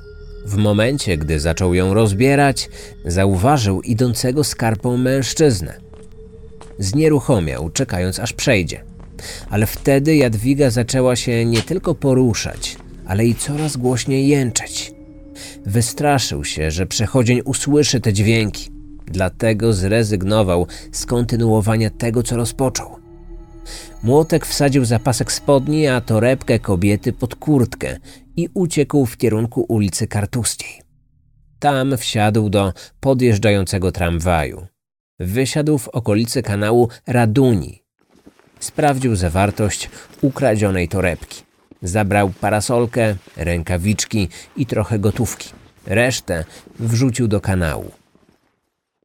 Cztery, może pięć minut później, jako pierwszy na ranną ofiarę natknął się mężczyzna, który wcześniej spłoszył napastnika. Schodząc w dół zaśnieżonymi schodami, zauważył tuż przed nim czerwoną plamę na białym śniegu. Kierując się w stronę, w którą prowadziły rozbryzgi krwi, doszedł do drewnianej szopy. Tuż za nią leżała zakrwawiona Jadwiga. Dziewiętnastolatka wciąż dawała oznaki życia. Zaalarmował innych przechodniów, którzy właśnie tamtędy przechodzili. Dwie siostry oraz mąż jednej z nich pozostali przy ofierze, a mężczyzna odszedł, aby zawiadomić milicję.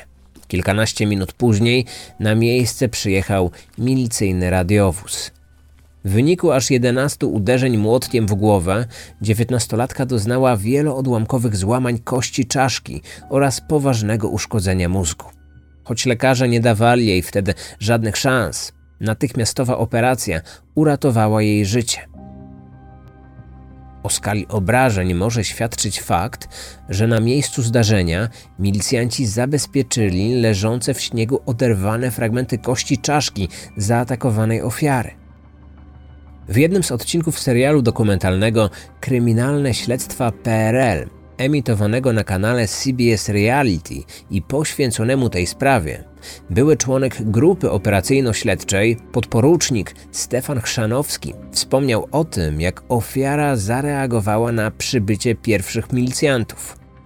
Poważnie ranna Jadwiga co chwilę traciła i ponownie odzyskiwała przytomność.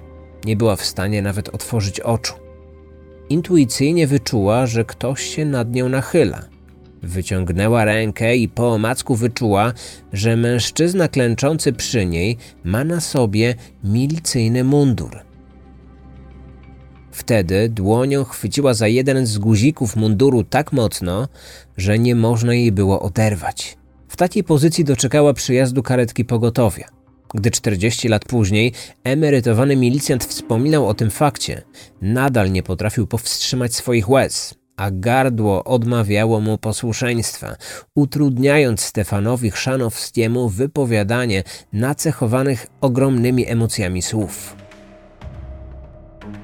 Kolejny raz byłem już tak blisko, tylko ja i ona, cała moja, uległa i nieprotestująca, pozwalająca mi na pieszczoty, na które nie mogłem liczyć w domu. Byłem tak blisko, a jednocześnie tak daleko. Gdyby tylko nikt mi nie przeszkadzał, za każdym razem pojawiał się ktoś, kto psuł cały mój idealny plan. Czy to tylko zwykły pech? A może to coś ze mną było nie tak, że nie potrafiłem znaleźć sobie lepszego miejsca? Nie mogłem ryzykować schwytania, dlatego postanowiłem sobie odpuścić, przynajmniej na jakiś czas, dopóki nie dopracuję mojego planu do perfekcji.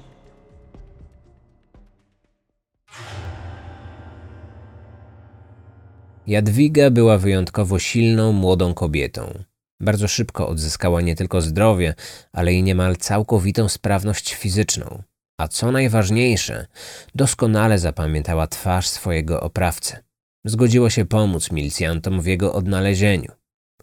Już wtedy niektórzy funkcjonariusze domyślali się, że za wszystkimi ostatnimi atakami na samotne kobiety stał ten sam człowiek z młotkiem. Jeszcze nie mówili tego głośno, bo ich przełożeni nie chcieli nawet słyszeć o tym, że w Gdańsku może grasować szaleniec polujący na kobiety. Dlatego wciąż szukano różnych sprawców, ale śledztwa w żadnej z tych spraw nie posuwały się do przodu. Jadwiga miała być dla milicji ostatnią deską ratunku. Funkcjonariusze nazywali ją Mała ze względu na jej niski wzrost, choć ona sama niezbyt lubiła swoją nową ksywkę. Po swoim wyjściu ze szpitala w kwietniu przez kilka tygodni jeździła gdańskimi środkami transportu publicznego. Uważnie przyglądała się wszystkim męskim pasażerom. Ubezpieczający ją milicjanci po cywilnemu mieli nadzieję, że w końcu uda jej się rozpoznać człowieka z młotkiem, który ją zaatakował. Dziewiętnastolatka odwiedzała także liczne kluby i dyskoteki. Wieczorami spacerowała po nieoświetlonych parkach i skwerach, wędrowała bocznymi uliczkami. Tylko pozornie była sama. Tuż za nią, w bezpiecznej odległości, kroczyli nieumundurowani funkcjonariusze lub wolno jechał nieoznakowany radiowóz. A mimo to kobieta była śmiertelnie przerażona. Jednak chęć schwytania szaleńca była u niej znacznie silniejsza niż jej strach przed ponownym stanięciem z nim twarzą w twarz. Dlatego odważnie przemierzała dziesiątki, jeśli nie setki kilometrów wytypowanymi przez śledczych trasami. Ale człowieka z młotkiem nigdzie nie było. Zniknął. Rozpłynął się w powietrzu. Mniej więcej w tym samym czasie kochanka, z którą Paweł Tuchlin mieszkał, poinformowała go, że zostanie ojcem. Początkowo bardzo ucieszyła go ta niespodziewana nowina. Nie mógł się doczekać przyjścia na świat swojego drugiego dziecka. Wiedząc, że latem gdańska milicja prowadziła przeciwko niemu śledztwo w sprawie licznych kradzieży w miejscu pracy, Tuchlin postanowił opuścić Gdańsk. Razem ze swoją ciężarną partnerką oraz jej dwiema córkami zamieszkał w Lasowicach Wielkich pod Mrągowem. Tam podjął pracę jako elektryk w państwowym gospodarstwie rolnym. Bojąc się powrotu do Gdańska, pomimo licznych wezwań, nie stawiał się na rozprawy dotyczące kradzieży, o które był oskarżony. Jesienią 1976 roku urodził mu się syn. Tuchlin uznał wtedy, że chłopczyk w ogóle nie był do niego podobny. Z tego powodu zaczął podejrzewać Ule o zdradę. W słuszności tych podejrzeń utwierdził go znaleziony notes kobiety. Były w nim zapisane adresy i numery telefonów obcych mężczyzn. Na nic dały się tłumaczenia, że to tylko znajomi z pracy. Paweł i tak wiedział swoje. Im bardziej Ula próbowała go przekonać, że to on jest ojcem dziecka, tym bardziej Tuchlin jej nie wierzył. Zdaniem dwóch córek kobiety z poprzedniego związku, zaczął być wtedy agresywny i wulgarny w stosunku do swojej przyjaciółki. Nie wiadomo, czym kobieta przekonała go do zaakceptowania swojego ojcostwa, ale para w końcu się pogodziła. Stał się znowu wzorowym partnerem. Zaczęli nawet planować swój ślub. Nie było im jednak dane zbyt długo cieszyć się wspólnym szczęściem, ponieważ 20 grudnia 1976 roku o godzinie 13 Tuchlin został aresztowany na mocy postanowienia sądu rejonowego w Gdańsku. Zatrzymali go milicjanci z komendy miejskiej milicji w Malborku. Po przewiezieniu do Gdańska osadzono go w areszcie śledczym. Od udziału w kolejnej rozprawie nie mógł już się wymigać. Za kradzieże w miejscu pracy, liczne włamania do prywatnych posesji, a także kradzież motocykla w Mrągowie, Paweł Tuchlin został skazany na karę łączną trzech lat pozbawienia wolności. Na poczet wyroku zaliczono mu czas spędzony w gdańskim areszcie śledczym. Swój wyrok odsiadywał w zakładzie karnym w Kamińsku, w ówczesnym województwie olsztyńskim. Złodziejska dusza zawsze we mnie siedziała. Jak zobaczyłem coś, co mogło mi się kiedyś przydać i nikt tego akurat nie pilnował, to musiałem to wziąć. Czasami nie zabierałem od razu, bo trzeba było trochę odczekać. Poczekać aż się ściemni, żeby nikt mnie na kradzieży nie nakrył. Później brałem już wszystko jak leci, nawet gdy tego nie potrzebowałem. Później część tych rzeczy sprzedawałem, a część rozdawałem znajomym. Mówiłem, że to moje albo że gdzieś znalazłem. W końcu przyszło mi za moje złodziejskie nawyki zapłacić. Odsiadywanie swojej kary Tuchlin miał zakończyć w grudniu 79 roku. On sam nie chciał jednak czekać do ostatniego dnia. Pół roku wcześniej postanowił złożyć wniosek o wcześniejsze, przedterminowe zwolnienie z odbywania kary. Próbował przekonać sąd zapewnieniem na piśmie, że swoich złodziejskich uczynków szczerze żałuje. Jednocześnie obiecał, że już nigdy więcej nie zejdzie na przestępczą drogę. Uwierzono mu. 28 czerwca 1979 roku wyszedł na wolność, pięć miesięcy przed końcem zasądzonego wyroku.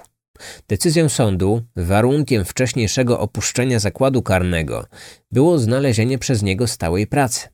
Dodatkowo Tuchlinowi przyznano dozór kuratora sądowego oraz wyznaczono mu 12-miesięczny okres próbny, najniższy z możliwych w przypadku warunkowego zwolnienia. Jeszcze zanim opuścił mury więzienia w Kamińsku, wiedział już, że jego związek z Ulą nie przetrwał próby czasu. Kobieta nie zamierzała czekać na powrót złodzieja recydywisty.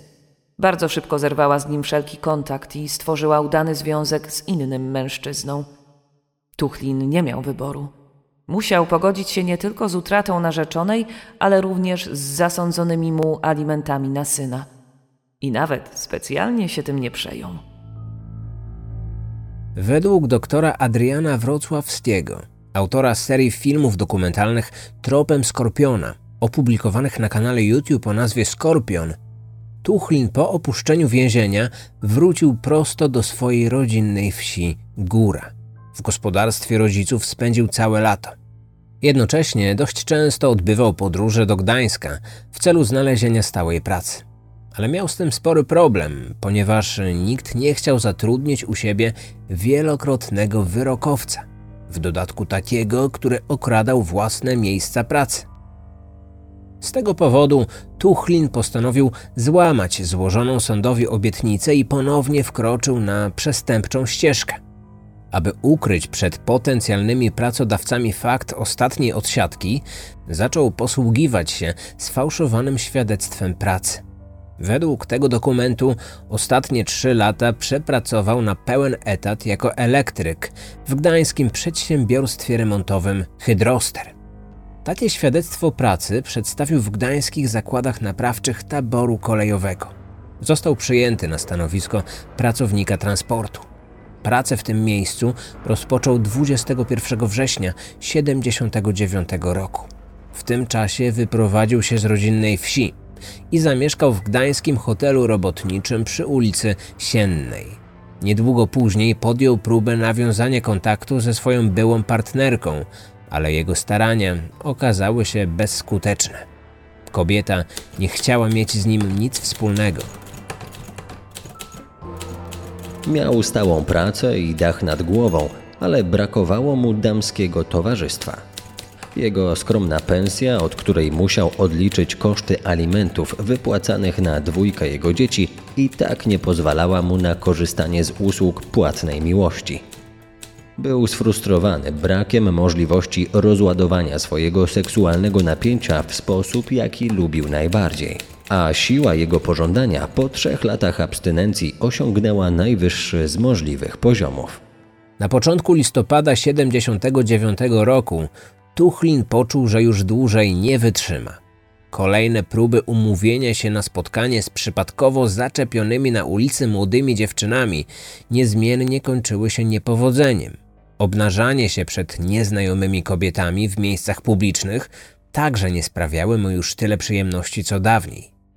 Myślami coraz częściej wracał do swoich nieudanych ataków na trzy kobiety sprzed kilku lat. Zastanawiał się, co mógłby zmienić, aby nie popełnić tych samych błędów, które zwiększały ryzyko schwytania przez milicję. Doszedł do wniosku, że musi być szybszy, bardziej zdecydowany i znacznie ostrożniejszy w wyborze odpowiedniego miejsca ataku. Był już tak zdeterminowany, że w nocy nie mógł zasnąć. W końcu nie wytrzymał. Gdy w piątek 9 lipca 79 roku wyszedł rano do pracy, miał w swojej głowie tylko jedną myśl. Pracując do godziny 14 przez cały dzień czuł ogromny niepokój oraz potrzebę zaspokojenia swojego popędu. Tuż przed zakończeniem zmiany zabrał z narzędziowni młotek, który schował za paskiem spodni. Bez problemu wyniósł go z zakładu. Wracając do domu, wiedział już, że wieczorem młotek ten bardzo mu się przyda. Dłużej nie mógł już czekać. Nie mógł i nawet nie chciał z tym walczyć. To było silniejsze od niego.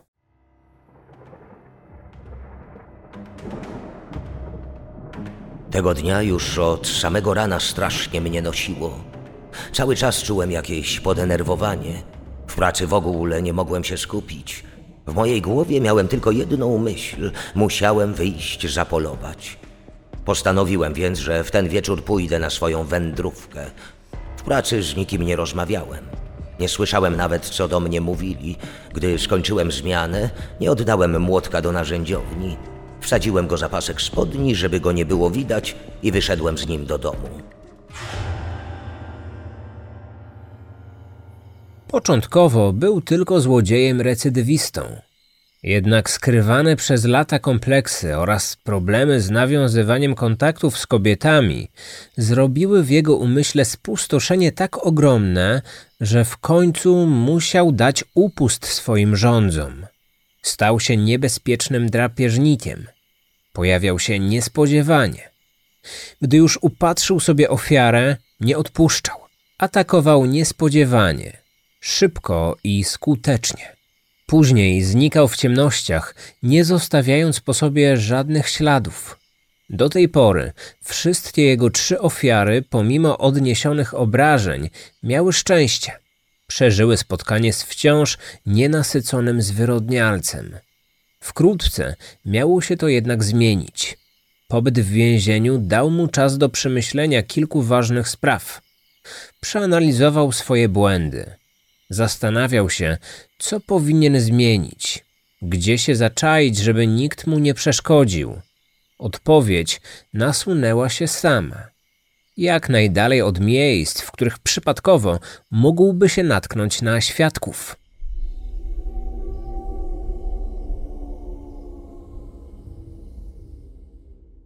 Tym razem postanowił sobie, że wybierze się poza miasto, jak najdalej od blokowisk, gdzie wciąż kręcili się mieszkańcy osiedla. Jedni wracali z pracy, inni wyprowadzali psy na wieczorny spacer. Zanim trafił za kratki, próbował trzy razy i zawsze na jego drodze stawał ktoś zupełnie przypadkowy, ktoś, kto psuł jego plan. Ulice Gdańska, nawet te mniej zaludnione, nie były dobrym miejscem na szukanie zaspokojenia. Światło ulicznych latarni sprawiało, że odpowiednio zaciemnionych zaułków nadających się do zrealizowania jego planu nie było zbyt wiele. Co innego poza miastem. Okoliczne wioski wydały mu się idealnym miejscem do jego nocnych wędrówek. W piątkowy wieczór 11 listopada 1979 roku dość długo czekał na gdańskim dworcu PKS na pierwszy odjeżdżający autobus. W końcu wsiadł do wysłużonego starego Jelcza. Kupił bilet do dzielnicy Gdańska Kokoszek. Tam wysiadł i jak stwierdził Krzysztof Wójcik w swojej książce Skorpion, uznał, że to dobry teren na polowanie. Przeszedł na drugą stronę jezdni, przeskoczył przydrożny rów i ruszył na zachód, w stronę Żukowa. Było już ciemno. Szedł poboczem, co jakiś czas poprawiając wsunięty za pasek spodni młotek. Mijały go jadące w stronę Gdańska samochody. Instynktownie zasłaniał wtedy twarz dłonią, tak na wszelki wypadek. Prócz niego nikt tamtędy nie szedł. Dlatego nie chciał, aby jakikolwiek kierowca zobaczył i zapamiętał jego twarz, chwilowo oświetloną światłem samochodowych reflektorów. Po przejściu trzech kilometrów dotarł do skrzyżowania dróg. Minął drogowskaz informujący, że skręcając w prawo, po przejściu dodatkowego kilometra, znajdzie się we wsi Leźno. Chwilę pomyślał i skręcił. Gdy szedł w stronę najbliższych zabudowań dzisiejszą Aleją Lipową, uczucie podniecenia mieszało się u niego ze strachem. W głowie układał różne scenariusze. Czy powinien najpierw spróbować po dobroci? Czy może od razu uderzyć młotkiem w głowę, tak aby ogłuszyć kobietę, którą spotka? Wtedy na pewno nie odmówi mu pieszczot. A może gdyby grzecznie poprosił, ona by się zgodziła. Wtedy nie musiałby używać siły. Ale czy się zgodzi? Przecież te trzy poprzednie mu odmówiły. W dodatku próbowały uciekać lub się bronić. Dlatego teraz miało być inaczej. Pogrążony we własnych myślach, nawet nie zauważył, że jest już w wiosce. Dochodziła godzina dwudziesta. Światła w niektórych chałupach były już pogaszone. Za kilka w kilku oknach zauważył delikatne odblaski rzucane przez ekrany włączonych telewizorów. Raz na jakiś czas, gdzieś w oddali, zaszczekał pies. Poza tym nie było tam nikogo. Nie spotkał żadnej wracającej do domu kobiety. Był tylko on, człowiek z młotkiem, coraz bardziej sfrustrowany i zdeterminowany. Uznał, że źle trafił, więc zawrócił. Kilka minut później znów stał przy drogowskazie na skrzyżowaniu dróg. Stojąc na poboczu, zauważył w oddali dwie osoby idące w jego kierunku od strony przystanku autobusowego. W panujących ciemnościach nie potrafił dostrzec, czy to idą mężczyźni, czy kobiety. Postanowił poczekać, żeby to sprawdzić. Wskoczył do przydrożnego rowu. Po chwili usłyszał damskie głosy. Poczuł, że serce zaczęło mu bić znacznie mocniej niż do tej pory. Gdy go mijały, nawet się nie domyśliły, że obserwował je z ukrycia, z rozpiętym rozportiem i ręką włożoną w majtki. Wyszedł z rowu dopiero kiedy uznał, że odległość między nim a dwiema spotkanymi kobietami jest na tyle bezpieczna, że go nie zauważą. Poszedł za nimi. Nagle skręciły w boczną ścieżkę, gdzieś pomiędzy polami. Po chwili on też tak zrobił. Znalazł się wtedy na brukowanej drodze, którą niektórzy do dziś nazywają kocimi łbami. I znowu był zupełnie sam. Po dwóch młodych dziewczynach nie było ani śladu. Bardzo się zdenerwował, że je zgubił. Mimo to postanowił iść dalej w tym kierunku. Przecież nie mogły być daleko. Przyspieszył kroku. Doszedł do rozwidlenia dróg. Stała tam stara latarnia, delikatnie rozświetlająca to miejsce. Ale nawet w jej świetle nie mógł dostrzec tych kobiet. Zaryzykował i skręcił w prawo, w polną żwirową drogę. Prowadziła wzdłuż torów kolejowych. Po kilkuset metrach dotarł do mostu. Stojąc na nim, zastanawiał się przez chwilę, co teraz powinien zrobić. Iść dalej czy zawrócić? Przecież nie mógł zniknąć tak po prostu. Po drodze nie minął żadnego domu, do którego mógłby wejść. Wtedy tuż przy nim z lasu wyjechał rowerzysta. Dzięki niemu dowiedział się o biegnącej tamtędy ścieżce. Nie za dobrze znał te tereny, więc nie miał pojęcia, że w tym miejscu także można było przejść. Skręcił w las i poszedł przed siebie. Gdy minął pole, na którym stało stare gospodarstwo, pomyślał, że właśnie do tych zabudowań mogły wejść kobiety. Wtedy zaczął zdawać sobie sprawę z tego, że cała ta jego wędrówka poszła na marne. Idąc dalej, już bez przekonania o moich udanych łowach, doszedłem do kolejnego rozwidlenia ścieżek.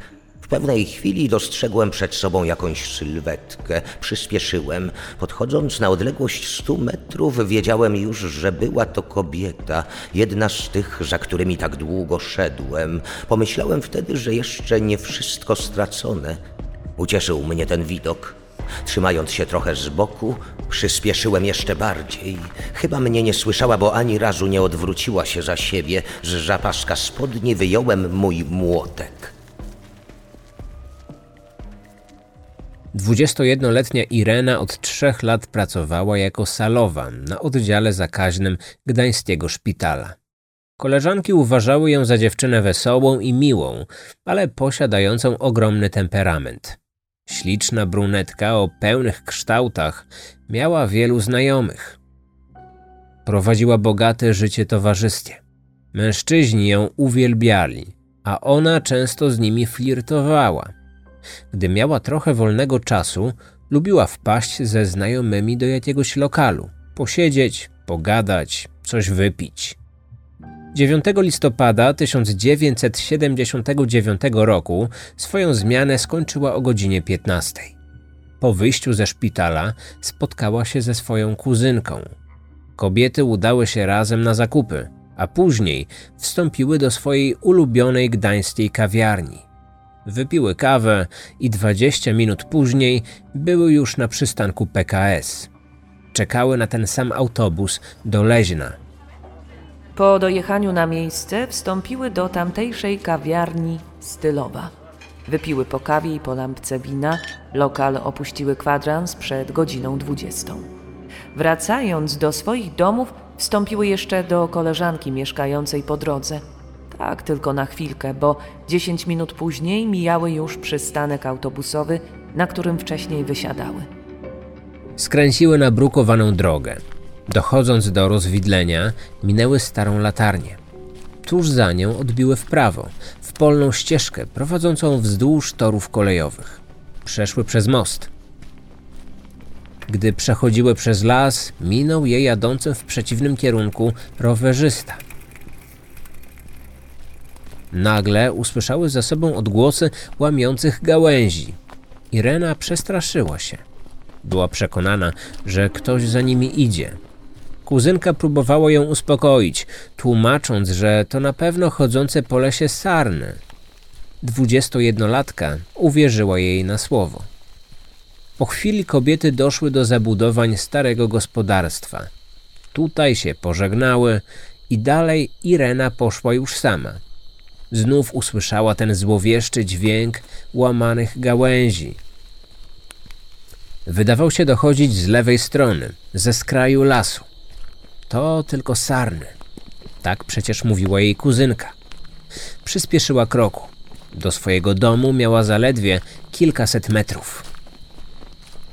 Nagle poczuła szarpnięcie za ramię. Chwilę później męski głos kazał jej się zatrzymać, aby mogli się popieścić.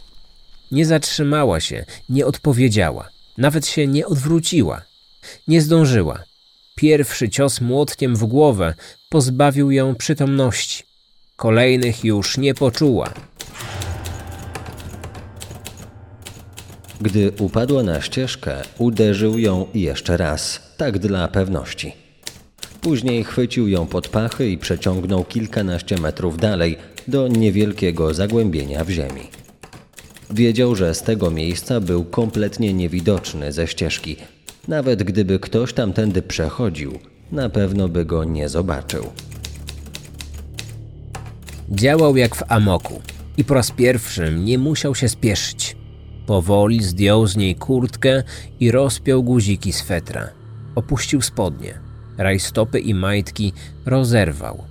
Przez następnych 10 minut wykorzystywał swoją ofiarę seksualnie, dotykając jej miejsc intymnych, zarówno własną dłonią, jak i językiem. Jednocześnie przez cały ten czas dotykał siebie. I po raz pierwszy swój atak zakończył całkowitym zaspokojeniem. Gdy było już po wszystkim, wstał i zapiął rozporek swoich spodni. Zakrwawiony młotek wetknął za pasek spodni. Następnie podniósł z ziemi torebkę Ireny. Gdy wrócił na ścieżkę, kobieta, choć miała roztrzaskaną głowę i była nieprzytomna, wciąż oddychała. Jeszcze żyła. Gdy patrzył na nią po raz ostatni, wydawało mu się, że delikatnie się poruszyła. Niedługo później zmarła. Tym samym jego czwarta ofiara stała się tą pierwszą śmiertelną. Do tej pory był tylko złodziejem oraz ekshibicjonistą atakującym młotkiem samotne kobiety w celu zaspokojenia swojego niezdrowego popędu. Teraz stał się również mordercą, ale on sam na razie jeszcze tego nie wiedział. Zamierzał wrócić tą samą drogą, którą przyszedł. Było jednak ciemno, więc trochę pobłądził. Przed sobą usłyszał szum przepływającej wody. Zdaniem Krzysztofa Wójcika, autora książki Skorpion, początkowo był przekonany, że to niewielki strumień, który bez trudu przeskoczy. Wziął spory rozbieg i rozpędził się. W ostatniej chwili zorientował się jednak, że nie był to strumień, ale rzeka. Zbyt szeroka na skok. Tuż przy wodzie zatrzymałem się i stanąłem jak wryty. Wtedy z tego zawahania zgubiłem młotek, który wpadł do wody. Usłyszałem tylko plusk. Próbowałem go odnaleźć, wymacać ręką, ale było zbyt ciemno. W końcu uznałem, że takich młotków to mogę mieć tyle, ile zechcę, więc dałem sobie spokój z jego szukaniem. Wróciłem na ścieżkę. Usiadłem na trawie i przeszukałem torebkę. Zabrałem z niej dowód osobisty oraz pieniądze. Pomyślałem, że jej i tak już się nie przydadzą.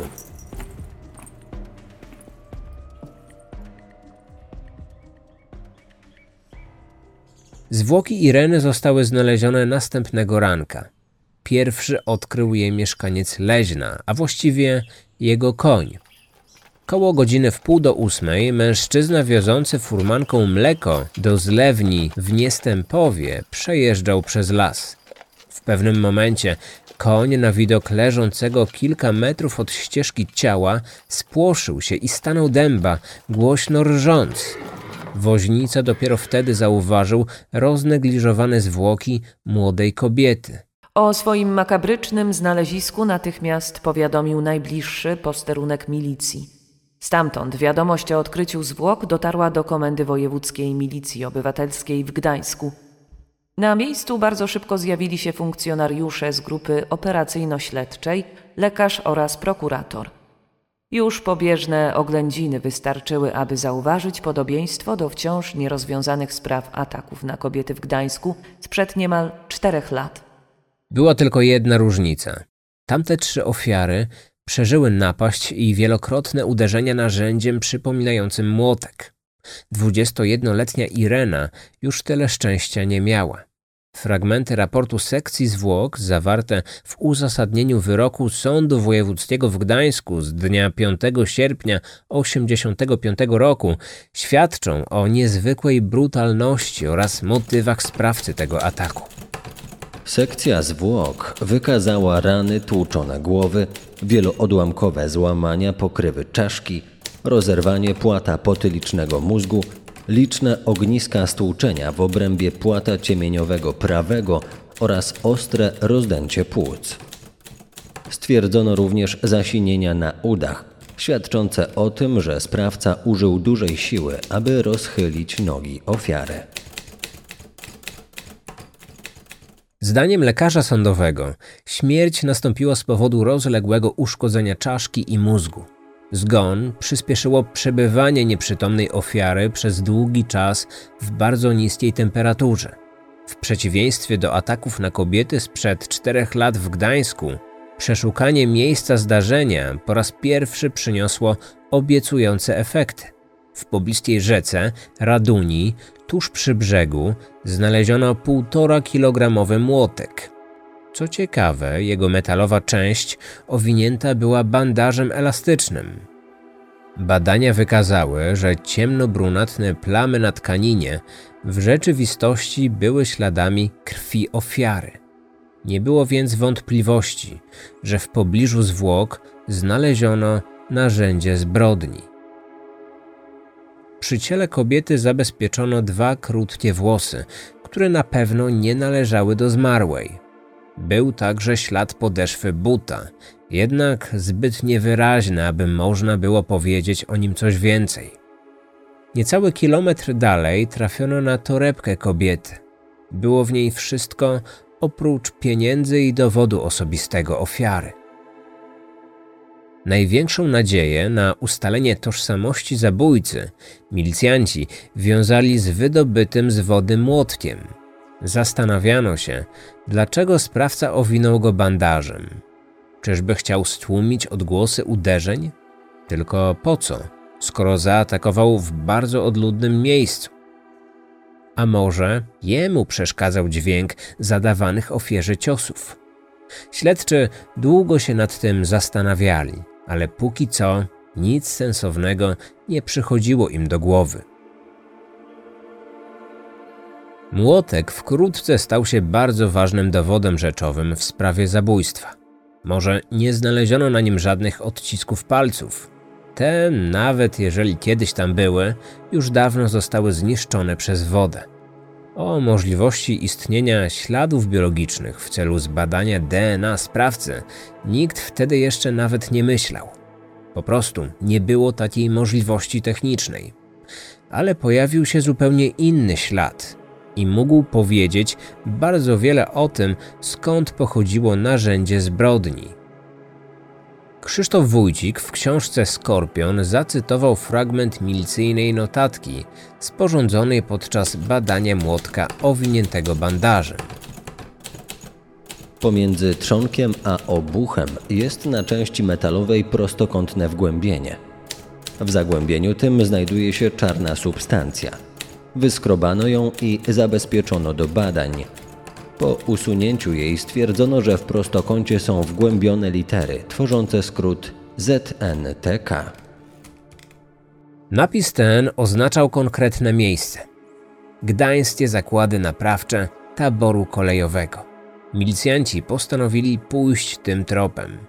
Natychmiast skierowano do tych zakładów trzech funkcjonariuszy grupy operacyjno-śledczej. Mieli oni ustalić wszystkie możliwe okoliczności, w jakich młotek ten mógł zostać wyniesiony z miejsca pracy i przede wszystkim, kto mógł to zrobić. Pracowałem w tym zakładzie jako robotnik transportowy. Jeździłem wózkami elektrycznymi, woziłem na poszczególne działy skrzynie wyładowane najróżniejszymi młotkami, różne trzonki i różne obuchy, większe i mniejsze. Wydawałem je innym pracownikom. Mając dostęp do takiej ilości młotków, mogłem sobie wziąć jeden, a na drugi dzień go oddać do narzędziowni. Nikt by nawet nie zauważył, że jakiś zniknął. Ja w trakcie pracy młotka nie potrzebowałem, ale po pracy to już tak. Zwłaszcza w te dni, kiedy czułem, że zaczyna mnie już nosić, że muszę już iść na swoją wędrówkę. Milicjanci poprosili odpowiedni dział ZNTK o szczegółową listę wszystkich osób mających w ostatnim czasie dostęp do młotków. Interesowano się zarówno pracownikami, którzy je wydawali, jak i tymi, którzy je pobierali. Na życzenie funkcjonariuszy na liście uwzględniono także tych, którzy w ciągu ostatnich miesięcy zostali zwolnieni z pracy lub przebywali na zwolnieniu lekarskim. Przez następne tygodnie wnikliwie analizowano wszystkie nazwiska. Sprawdzano dotychczasową karalność tych osób, ich wiek, wzrost, wygląd czy zachowanie w miejscu pracy. Dopasowywano ich włosy do tych znalezionych na miejscu zbrodni. Zwracano szczególną uwagę na mężczyzn zamieszkujących gminę, w której doszło do zabójstwa. Wszystko na nic. Po pewnym czasie okazało się, że to, co miało być punktem zwrotnym toczącego się śledztwa, było tylko kolejnym ślepym zaułkiem. Wszystkie sprawdzone osoby miały żelazne alibi. Poza tym okazało się, że takie młotki miało w swoim domu wielu ludzi, którzy nigdy nie pracowali w tym zakładzie. Wyniesienie go z miejsca pracy nie było trudne, jeszcze łatwiejsze było wpisanie do zakładowego rejestru zwrotu nigdy nie oddanych narzędzi. Teoria mówiąca, że sprawca był byłym lub obecnym pracownikiem ZNTK nie potwierdziła się.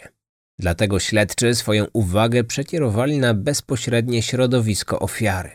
W pierwszej kolejności sprawdzono tajemniczego rowerzystę, który minął obie kobiety, gdy te wracały do swoich domów. Bez rezultatu. Później sprawdzano mieszkańców 11 wsi w okolicy, w której mieszkała Irena. Wnikliwie przeszukano wszystkie zabudowania pomiędzy Leźnem a Niestępowem. Zaglądano do domów, studni czy stodół. Wytypowano aż 70 mężczyzn, którzy w czasie zbrodni mogli znajdować się w pobliżu miejsca zdarzenia. Na próżno. Nie było wśród nich osoby, której alibi w jakikolwiek sposób mogłoby zostać przez milicjantów podważone. Sprawdzano także osoby przyjezdne, które krótko po popełnieniu zbrodni opuściły teren gminy.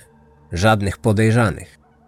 Przez chwilę wydawało się, że w sprawie w końcu nastąpi wyczekiwany przełom. Jak piszą w swojej książce Czas Skorpiona Michał Pruski i Zbigniew Żukowski, duże nadzieje na zidentyfikowanie zabójcy milicjanci wiązali z osobą 47-letniego mieszkańca Niestępowa, czyli wsi, w której mieszkała ofiara. Pracował on w gdańskiej firmie transportowej, a z racji wykonywanego zawodu często bywał w zakładach naprawczych taboru kolejowego. W swoim domu miał kilka młotków ze znakiem ZNTK. Poza tym było coś jeszcze. Drobiazgowa analiza ubrania zamordowanej ujawniła niewielkie plamki metalicznej farby. Farbę tego samego gatunku znaleziono w gospodarstwie podejrzanego 47-latka. W dzień dokonania zabójstwa był on pijany i nie wrócił na noc do domu. Pojawił się w nim dopiero dwie doby później. Jego żona zeznała, że po swoim powrocie dokładnie wyczyścił swoje ubranie, twierdząc, że zabrudził je smołą i smarami.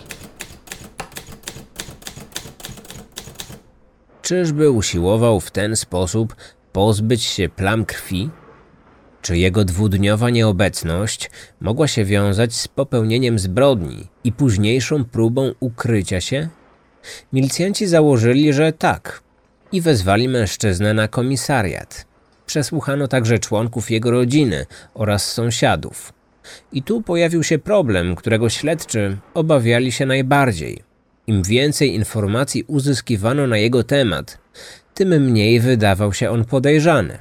Mężczyzna ten w ogóle nie interesował się innymi kobietami poza swoją żoną. Nigdy nie przebywał w ich towarzystwie. Nie zaczepiał, nie zagadywał, nie składał niedwuznacznych propozycji. Jakiekolwiek rozmowy z nimi zawsze ograniczał wyłącznie do uprzejmego dzień dobry lub do widzenia. Po dokładnym sprawdzeniu jego udział w zabójstwie Ireny zdecydowanie wykluczono. Większość członków milicyjnej grupy operacyjno-śledczej nie miała już w zasadzie żadnych wątpliwości. Zabójstwa 21-latki dokonał ten sam mężczyzna, który kilka lat wcześniej młotkiem zaatakował w Gdańsku trzy kobiety. Dowodów poza podobnym narzędziem zbrodni oraz sposobem działania nie było, tylko przeczucie lub, jak kto woli, intuicja. Ta sama intuicja podpowiadała im, że sprawca jest blisko i że nie powiedział jeszcze swojego ostatniego słowa. Trzy miesiące później ich przeczucia stały się rzeczywistością. Cały wieczór jeździłem różnymi autobusami w poszukiwaniu odpowiedniej kobiety. Wybierałem te, które jechały za miasto.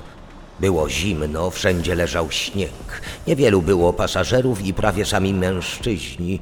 Jak już pojawiła się jakaś kobieta, to nie była w moim typie. Końcu zrezygnowałem z mojej wędrówki i wysiadłem na pętli. Już miałem wracać do domu, gdy niespodziewanie podjechał inny autobus. Wsiadła do niego tylko jedna kobieta. Piękna była, jak nie wiem co, od razu mi się spodobała. Trzydziestoletnia Anastazja tego dnia pokłóciła się z mężem. Dlatego po pracy nie wróciła od razu do domu. Wcześniej odebrała wypłatę, postanowiła więc wybrać się na zakupy. Później odwiedziła swoją koleżankę. Poplotkowały i ponarzekały na swoich mężów. Do swojego domu w Gdańsku Zakoniczynie postanowiła wrócić ostatnim możliwym autobusem. Gdy tuż po godzinie 23 wysiadła na pętli autobusowej, w ogóle go nie zauważyła, ale on widział ją doskonale. Stał nieruchomo w bezpiecznej odległości. Padał deszcz ze śniegiem i wiał silny wiatr. Nasunięta na głowę zimowa czapka oraz gruby wełniany szalik na szyi niemal całkowicie zakrywały jego twarz. Przyglądał się jej, odkąd tylko wysiadła. Ręce trzymał głęboko w kieszeni kurtki. Prawą dłonią wyczuwał twardy młotek wsadzony za pasek spodni. Zauważył, że skręciła tam, gdzie nie szedł żaden inny przechodzień. Po chwili ruszył za nią. Po przejściu kilkuset metrów Anastazja skręciła w prawo, w ulicę Wieżycką. Z obu jej stron otaczały ją tylko zaśnieżone pola. Był już wtedy zaledwie pięć metrów za nią. Wtedy lewą ręką rozpiął rozporek spodni, obnażając się. Tym samym czasie prawą dłonią spod kurtki wyjął owinięty bandażem młotek. Czuł, że był już gotowy. Nie mógł dalej czekać. Złapał ją za rękę i chrypliwym głosem poprosił, żeby się zatrzymała. Nie zrobiła tego. Wtedy zapytał, czy zgodzi się z nim trochę popieścić. Próbowała wyszarpać się z jego chwytu, krzycząc w jego stronę, żeby się od niej odczepił. Nazwała go świnią i zboczeńcem. Gdy w końcu ją puścił, postanowiła od niego odbiec. Niestety nie zdążyła. Młotek trafił ją w tył głowy. Pomimo potwornego bólu nawet nie krzyknęła. Następnych uderzeń, zadawanych jeden po drugim z niezwykłą wręcz szybkością, prawdopodobnie już nie poczuła. Upadła na ziemię, twarzą w śnieg. Mężczyzna z młotkiem, zanim się nad nią pochylił, ostrożnie rozejrzał się dookoła. W okolicy nie było nikogo oprócz nich. Wtedy złapał ją pod pachy i zaczął ciągnąć w stronę pola. Gdy wyszli poza jezdnię, kobieta odzyskała przytomność. Po chwili próbowała się wyrwać, a nawet podnieść i uklęknąć. Nie dała jednak rady. Ponownie zemdlała. Zatrzymał się dopiero w odległości 30 metrów od drogi. Ułożył ją na plecach i zaczął rozbierać. Tym razem miał przy sobie scyzoryk, więc pozbycie się rajstop i majtek zajęło mu znacznie mniej czasu niż poprzednio. Przez kilka następnych minut wykorzystywał ją seksualnie. Niemal w identyczny sposób jak wcześniej Irenę. Później zniknął w panujących ciemnościach. Anastazja jeszcze wtedy żyła. Zabrał ze sobą torebkę oraz jej reklamówkę z zakupami. Rzeczy te porzucił później w różnych miejscach. Zatrzymał przy sobie tylko pieniądze. Na zwłoki trzydziestolatki następnego ranka trafił jej własny mąż, który jechał rowerem do pracy. Natychmiast powiadomił milicję. Tylko jedno było pewne: doszło do zabójstwa na tle seksualnym. Przeprowadzona sekcja zwłok wykazała obecność co najmniej 10 ran tłuczonych głowy. Ofiara miała rozległe złamania kości i podstawy czaszki, obecność krwiaka nad i podtwardówkowego oraz obecność krwi w komorach mózgu. Krew znajdowała się także w górnych drogach oddechowych. Na ciele liczne sińce i otarcia na skórka. Przyczyną nagłej i gwałtownej śmierci były rozległe uszkodzenia czaszki oraz mózgu. Już kilka godzin po znalezieniu ciała do zabójstwa przyznał się mąż ofiary. Podczas wizji lokalnej dokładnie opisał nie tylko sposób, w jaki zadał wszystkie ciosy, ale także zademonstrował, jak ją przeciągał przez pole.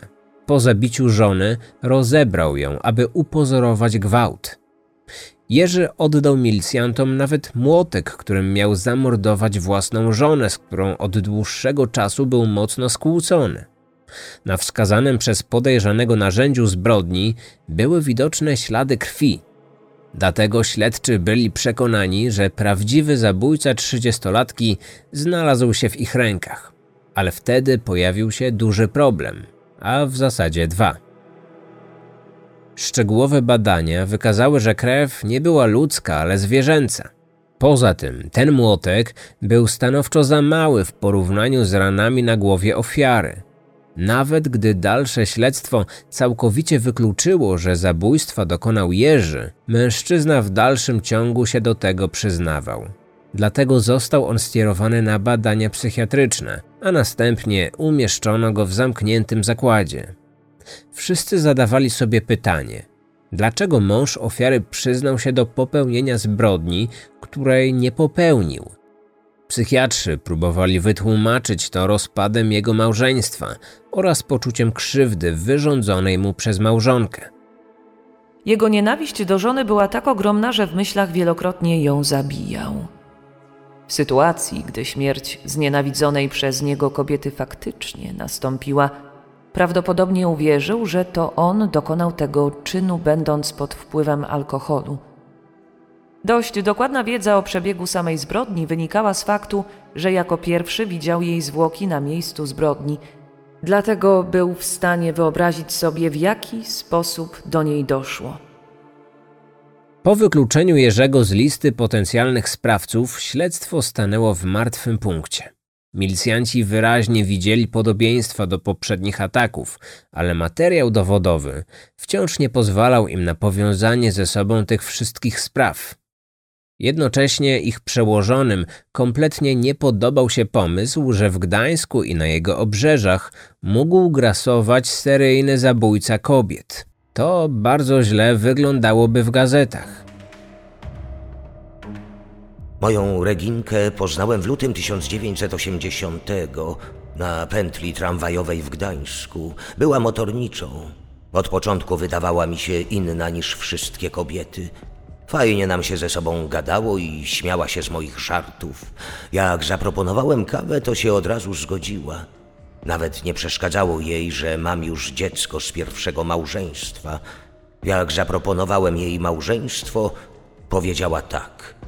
Zamieszkaliśmy u jej rodziców. Tylko jedną wadę miała. W łóżku to była jakaś taka zimna, jak ula. Nie to, co moja pierwsza żona, która pozwalała mi na wszystko. Reginka nie pozwalała mi używać ani języka, ani palców. Mogłem z nią tylko po bożemu. W taki sposób to ciężko mi było się zaspokoić. Pomimo tego łóżkowego niedopasowania, ich związek wydawał się wręcz idealny. Teściowie na każdym kroku chwalili zaangażowanie swojego zięcia oraz jego życiową zaradność i spokojny charakter. Bez najmniejszych oporów wyrazili swoją zgodę na ślub córki. Może gdyby znali jego kryminalną przeszłość, spojrzeliby na niego z szerszej perspektywy, znacznie bardziej krytycznie. On jednak ukrywał swoje przestępcze doświadczenie, zarówno przed żoną, jak i teściami. Brak spełniającego jego oczekiwania pożycia sprawiał, że wciąż myślał o szukaniu seksualnej satysfakcji poza domem. I to w sposób, jaki doskonale już znał i jaki najbardziej mu odpowiadał. 29 kwietnia 1980 roku, podczas nocnej wędrówki, na jego drodze stanęła 35-letnia Alicja.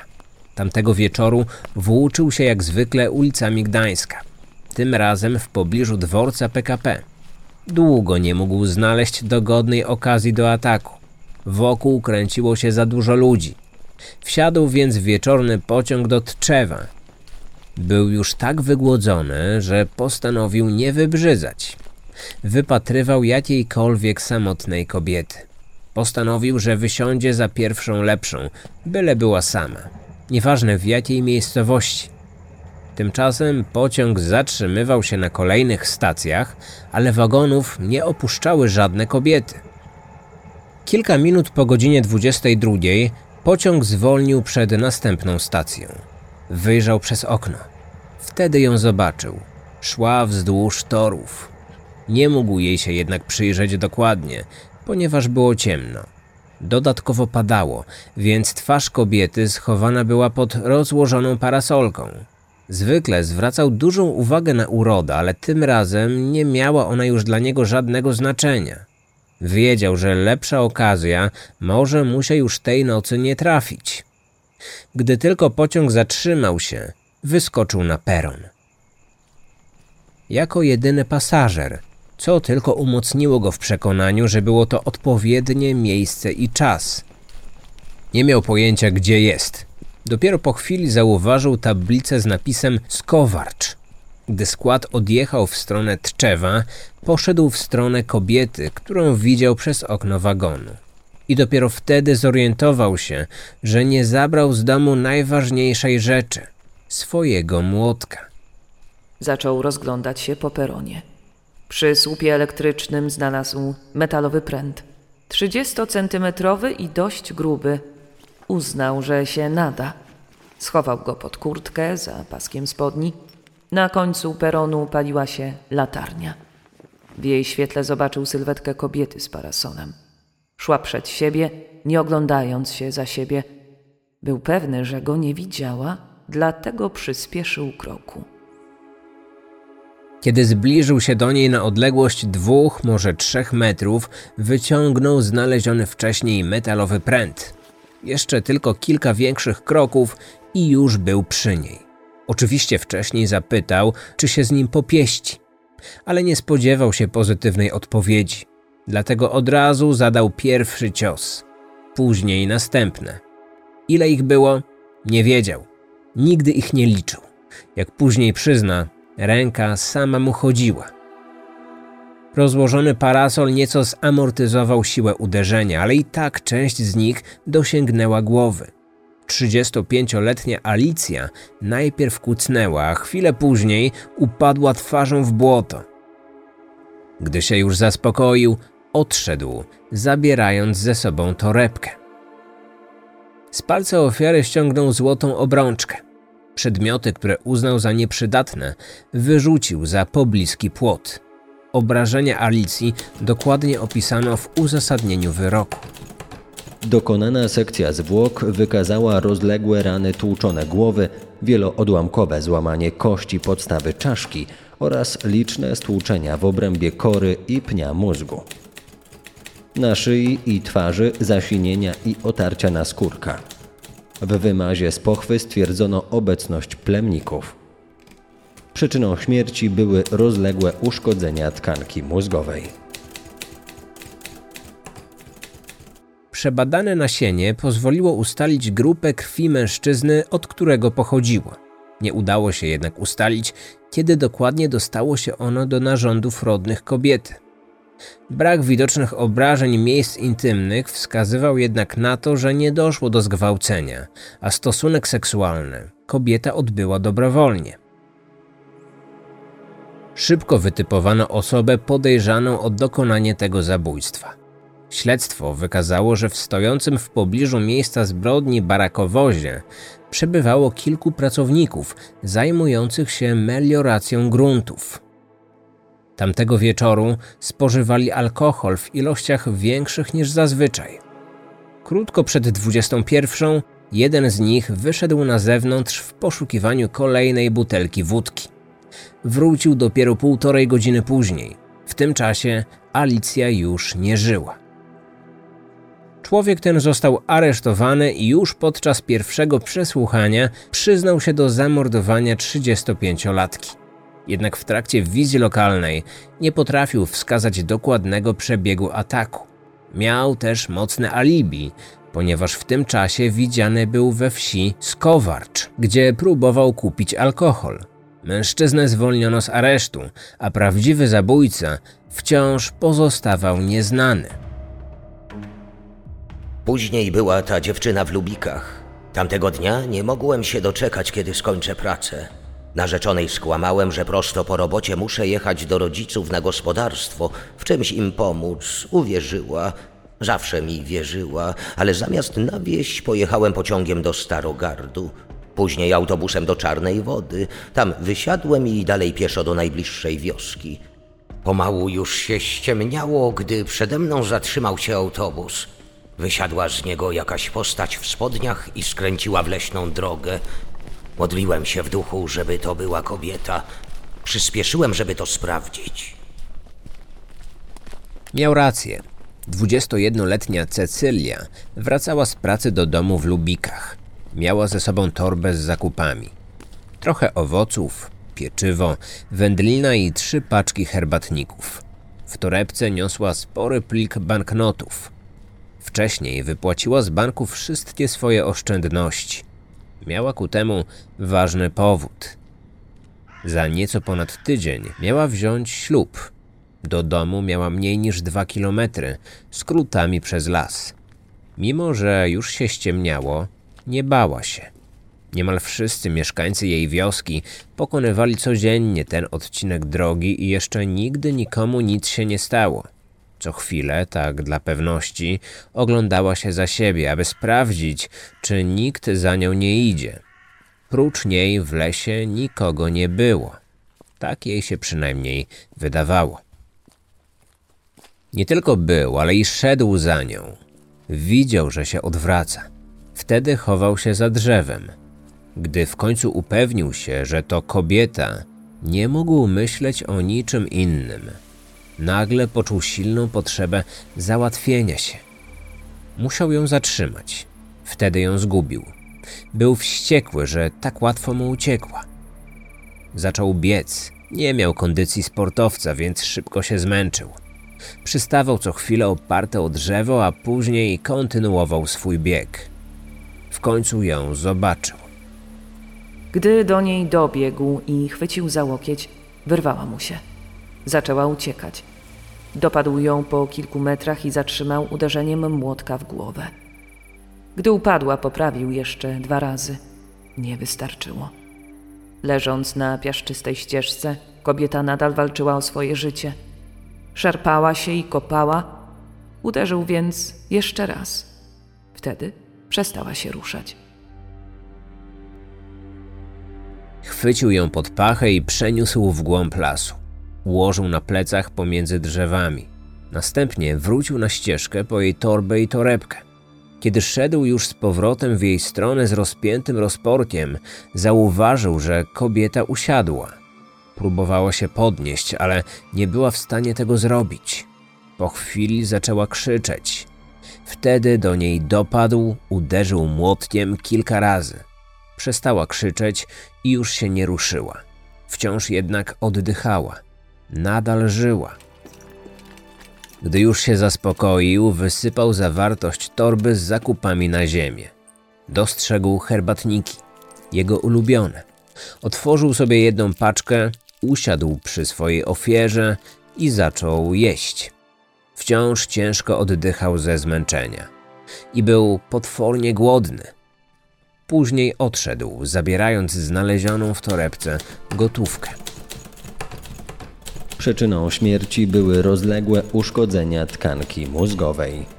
Sekcja zwłok wykazała u zmarłej rozległe uszkodzenia mózgu. Liczne rany tłuczone głowy połączone ze złamaniem podstawy czaszki. Bezpośrednią przyczyną śmierci było zachłyśnięcie się krwią spływającą z nosa i gardła do dróg oddechowych. Włos był jedynym tropem, jaki milicja miała w tym śledztwie. I szybko dokonano zaskakującego odkrycia. Włos z dłoni ofiary pasował do dwóch włosów znalezionych na ciele Ireny, zamordowanej 9 listopada poprzedniego roku. Nie był to jeszcze dowód na istnienie seryjnego zabójcy kobiet, ale uzmysłowił milicjantom, że co najmniej dwóch zbrodni dokonała ta sama osoba. Czy było ich więcej? A co najważniejsze, kim był sprawca? Na te pytania wciąż nie było odpowiedzi. W listopadzie pojechałem pociągiem do Elbląga. Jeszcze w więzieniu miałem wypadek w pracy i musiałem się pojawić w tamtejszym sądzie na sprawie o odszkodowanie. Tak się jakoś jednak stało, że wracając do domu wspominałem sobie moje poprzednie wędrówki i te myśli mnie tak podnieciły, że postanowiłem sobie zapolować. Nie miałem ze sobą młotka, ale jak wysiadłem na jakiejś wiosce, to znalazłem metalową śrubę. Także 30 centymetrów miała i 3 kilo wagi. Idealnie się nadawała do tej roboty.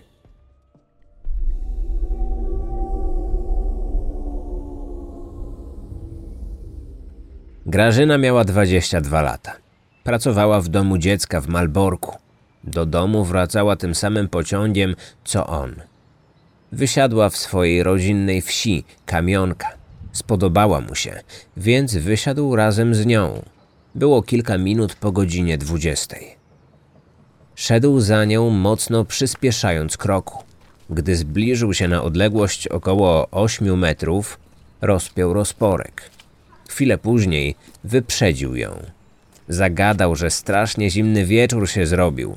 Odpowiedziała twierdząco i dopiero wtedy zauważyła, że nieznajomy mężczyzna w lewym ręku trzymał swojego członka. Wyzywała go od wariatów i zboczeńców, jednocześnie przyspieszyła kroku. Złapał ją za rękę i zaproponował wspólne pieszczoty. Odmówiła, powtarzając pod jego adresem wiązankę wyzwisk. Zdenerwowała go nie tyle odmowa, bo do tej był już przyzwyczajony, ale właśnie te wyzwiska. Nie czuł się przecież wariatem. Chciał się jedynie popieścić, a drugi raz nie zamierzał pytać o zgodę. Spod kurtki wyciągnął metalową śrubę. Dalsze wydarzenia nie różniły się niczym od tych poprzednich. Kilka uderzeń, nawet nie liczył ile – a później przeciągnięcie ciała w bardziej ustronne miejsce. Gdy było już po wszystkim, zabrał kobiecie pieniądze i odszedł przez nikogo niezauważony.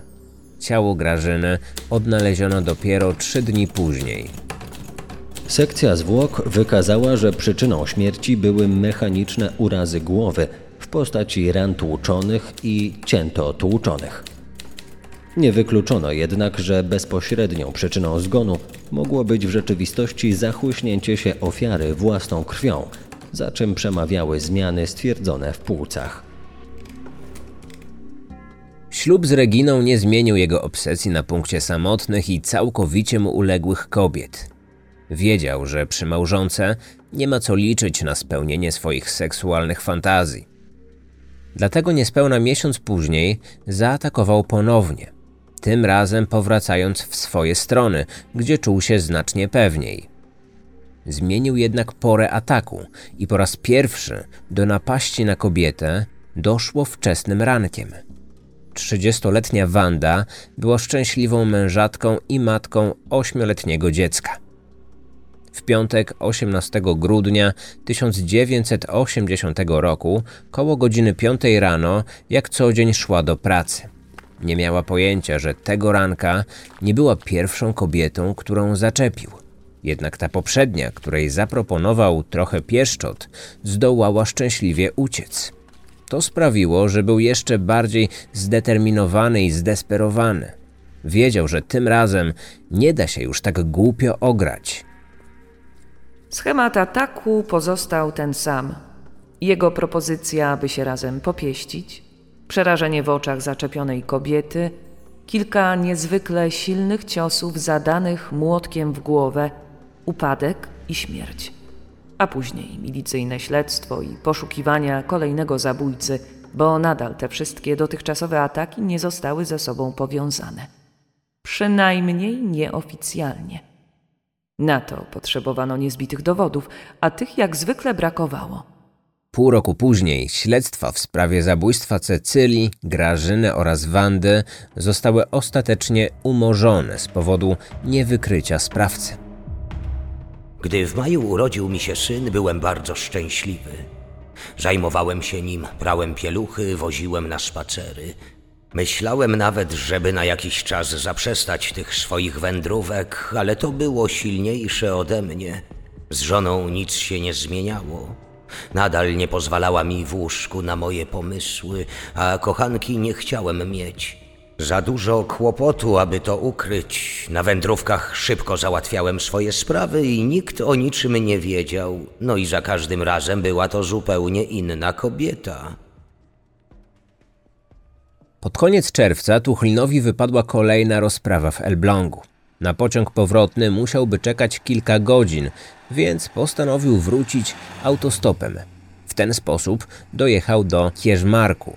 Do domu zostało mu już tylko 20 kilometrów. Wysiadł tuż za mostem na Wiśle. Po przejściu koło kilometra spotkał samotnego wędkarza, któremu ukradł rower. Pojechał nim w kierunku Gdańska. Po dziesięciu przejechanych kilometrach zauważył kobietę wyjeżdżającą na rowerze z pola. Ubrana była tylko w strój kąpielowy. To bardzo go podnieciło. Pojechał więc za nią, licząc, że oboje znajdą się w miejscu, gdzie będzie mógł się do niej zbliżyć. Tak się jednak nie stało, bo rowerzystka zjechała z głównej drogi i wjechała pomiędzy zabudowania. On pojechał dalej. Kilkaset metrów dalej zobaczył inną kobietę, która także jechała na rowerze. 53-letnia Genovefa wjechała na pobliskie pole i zatrzymała się tuż przy drewnianej szopie. Widział ją tylko od tyłu. Myślał, że jest dużo młodsza. Zmyliła go jej szczupła i zgrabna sylwetka. Gdy upewnił się, że nikogo prócz niej nie było w pobliżu, skręcił w jej stronę. Już wcześniej znalazł sobie idealne narzędzie. Z jednego z pastwisk zabrał metalowy palik, do którego przymocowany był krowi łańcuch. Gruby i ciężki, czyli idealny. Kilka godzin później na posterunek milicji w Cedrach Wielkich zgłosił się mieszkaniec Koszwał. Jego żona, zaniepokojona nieobecnością matki, która nie wróciła wieczorem do domu z pola, gdzie zbierała buraki, poszła jej szukać. Znalazła ją w jęczmieniu, nieprzytomną i ciężko ranną, z licznymi ranami głowy. Niedługo później na pole wjechał milicyjny radiowóz oraz karetka pogotowia. Pomimo poważnych obrażeń, 53-letnia kobieta przeżyła atak, ale już nigdy nie odzyskała pełnej sprawności fizycznej. Sprowadzone na miejsce napaści milicyjne psy nie podjęły właściwego tropu za sprawcą. Na odnalezionym rowerze napastnika nie było żadnych śladów mogących przynieść przełom w poszukiwaniach.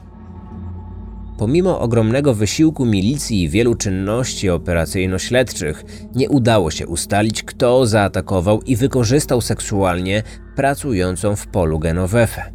Pół roku później śledztwo zostało umorzone. 20 tygodni bez jednego dnia. Dokładnie tyle czasu minęło, zanim zaatakował ponownie. Tym razem jego ofiarą była mieszkająca we wsi Steblewo Halina – 19-letnia absolwentka Liceum Ekonomicznego w Gdańsku. Od kilku miesięcy pracowała w kombinacie budowy domów w Kokoszkach. Aby nie dojeżdżać do pracy autobusem, wynajmowała pokój u jednego z miejscowych gospodarzy. W rodzinnym domu spędzała tylko weekendy i święta. Gdy w niedzielę 22 listopada 1981 roku żegnała się z matką przed udaniem się na autobus do Kokoszek, zwierzyła się matce, że boi się wychodzić ze swojego wynajmowanego pokoju po zmroku. Na pytanie dlaczego, odpowiedziała, że przecież tyle się ostatnio słyszy o różnych napadach, a dookoła kręci się tak wielu chuliganów. Halina, choć nie narzekała na brak powodzenia u mężczyzn, była typową domatorką. Praca, dom, praca, dom. Nie chodziła na imprezy, nie spotykała się ze znajomymi. 14 listopada wypadała sobota pracująca. Jak każdego dnia, Halina koło godziny 6 rano wyszła do pracy. Było jeszcze ciemno i padał deszcz. Wchodząc na polną ścieżkę, pomimo swoich obaw, ani razu nie odwróciła się, aby spojrzeć, czy nikt podejrzany za nią nie szedł. A on był już wtedy kilkanaście metrów za nią. W jednej ręce trzymał młotek, w drugiej swoje przyrodzenie i wkrótce ją dogonił. Pamiętam, że tamtego dnia wyszedłem do roboty dwie godziny wcześniej, choć i tak wiedziałem, że się spóźnię na swoją zmianę. W nocy nie mogłem spać, bo mnie nosiło. Musiałem zapolować. Zwykle na swoje wędrówki chodziłem wieczorem, ale wiedziałem już, że nie wytrzymam aż tak długo. Wychodząc z domu, zabrałem ze sobą młotek. Po ataku zabrał jej torebkę. Wyjął z niej pieniądze i paczkę papierosów. Jednego zapalił siedząc przy jej zakrwawionym i roznegliżowanym ciele. Gdy odchodził, dziewiętnastolatka wciąż się ruszała. Koło południa odnalazły ją wracające ze szkoły dzieci. Jej stan lekarze określali jako nie dający nadziei. Walka o jej życie na oddziale reanimacyjnym trwała aż cztery dni. Niestety nie udało jej się uratować. Zmarła 18 listopada 1981 roku. Kilka godzin później lekarze wydali oficjalny komunikat, który w swojej książce Czas Skorpiona zacytowali Michał Pruski i Zbigniew Żukowski. Kobieta zmarła w następstwie nieodwracalnych zmian w centralnym układzie nerwowym, związanych z kilkudniowym stanem śmierci klinicznej, spowodowanym ciężkimi uszkodzeniami czaszki i mózgu. Charakter, rozległość i umiejscowienie obrażeń głowy wskazują, że powstały one wskutek licznych urazów mechanicznych zadanych ze znaczną siłą narzędziem tempokrawędzistym lub obłym, godzącym głównie w tył głowy. Śledztwo w sprawie zabójstwa dziewiętnastolatki trwało trzy miesiące i nie doprowadziło do ustalenia sprawcy, nie mówiąc już o jego namierzeniu i schwytaniu. Tajemniczy mężczyzna z młotkiem znowu wygrał z milicją i nie zamierzał odpuścić. W ciągu następnych tygodni dokonał jeszcze dwóch innych ataków, ale napadnięte kobiety szczęśliwie przeżyły spotkanie. Sprawca nieco zmienił też metodę działania. Zarówno Krystynę, jak i Bogumiłę potrącił ukradzionym przez siebie żółkiem.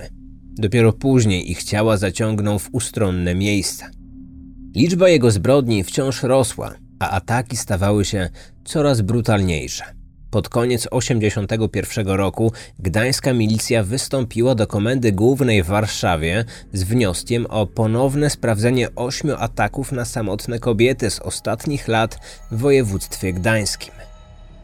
Choć nadal nie było na to niepodważalnych dowodów, gdańscy śledczy byli już niemal pewni, że za wszystkim stał ten sam sprawca. Analiza z komendy głównej MO przyszła pół roku później i całkowicie potwierdzała obawy zawarte w wysłanym z Gdańska wniosku. Podobieństw było zbyt wiele. Czas i miejsca zabójstw lub ich usiłowania, sposób działania sprawcy, charakter zadanych obrażeń, bliska odległość między miejscami ataków a przystankami komunikacji miejskiej. zabieranie przez napastnika osobistych przedmiotów ofiar, głównie pieniędzy. Wynik warszawskiej analizy nie mógł być inny. W Gdańsku i na jego obrzeżach grasował seryjny zabójca. Jednocześnie zasugerowano konieczność powołania specjalnej grupy operacyjno-śledczej mającej zadanie wykrycia i ujęcia nieuchwytnego zbrodniarza. Mniej więcej w tym samym czasie rozpoczęły się pierwsze przymiarki do powołania takiej grupy. Ale od planowania do realizacji tego pomysłu droga była długa. Musiało minąć jeszcze pół roku, zanim zalecenia analityków z komendy głównej wprowadzono w życie. W tym czasie tajemniczy mężczyzna z młotkiem zaatakował jeszcze trzy razy. Wiesława i Felicja przeżyły, choć ich obrażenia były bardzo poważne. Znacznie mniej szczęścia miała Bożena, która z powodu odniesionych obrażeń zmarła na miejscu. O tym, że ta kobieta nie żyje, dowiedziałem się przypadkowo dwa dni później. Mieszkałem już wtedy od jakiegoś czasu na gospodarstwie po zmarłych rodzicach. Pojechałem z żoną na pogrzeb siostry. Na stypie spotkaliśmy ludzi ze Skarszew, w których mieszkała tamta kobieta. Mówili, że jakiś szaleniec ją zamordował. Choć byli też tacy, co niby słyszeli, że jednak przeżyła i jest w szpitalu. Wszyscy się bali, że w okolicy grasuje jakiś morderca, co poluje na dziewczyny. Nie mogłem już tego słuchać. Gdyby tylko wiedzieli, komu o tym mówią.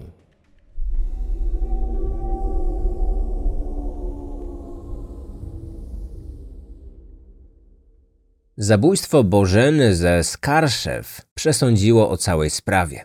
6 stycznia 1983 roku komendant wojewódzki Milicji Obywatelskiej, generał brygady Jerzy Andrzejewski, wydał decyzję o powołaniu specjalnej grupy operacyjno-śledczej. Miała się ona zajmować wyłącznie przypadkami niewykrytych morderstw kobiet z województwa gdańskiego. Grupa ta otrzymała kryptonim Skorpion – tak też zaczęto wkrótce nazywać samego zabójcę i to nie bez powodu. Poszukiwany przez milicję zabójca działał jak skorpion. Swoje ofiary wybierał przypadkowo. Zbliżał się do nich niepostrzeżenie, najczęściej od tyłu. Dopadał, atakował i znikał niezauważony. Przy tym nie pozostawiał po sobie praktycznie żadnych śladów i nigdy nie przestawał być czujny.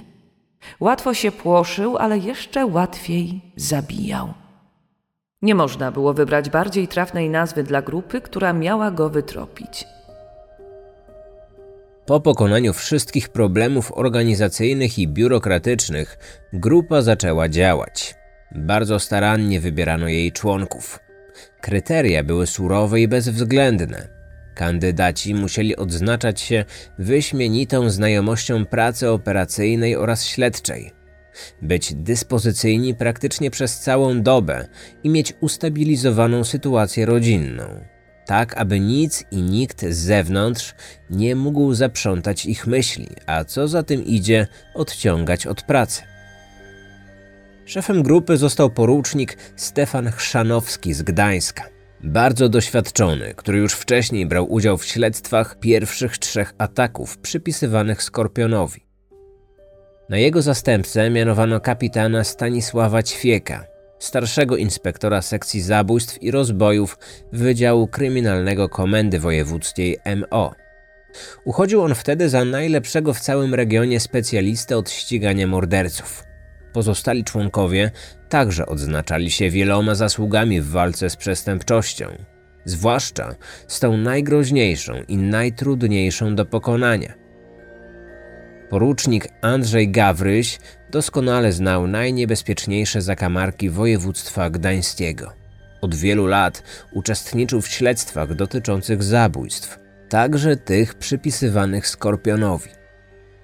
Podporucznik Zygmunt Jażdżewski dołączył do grupy jako ekspert od przesłuchań świadków oraz osób podejrzanych.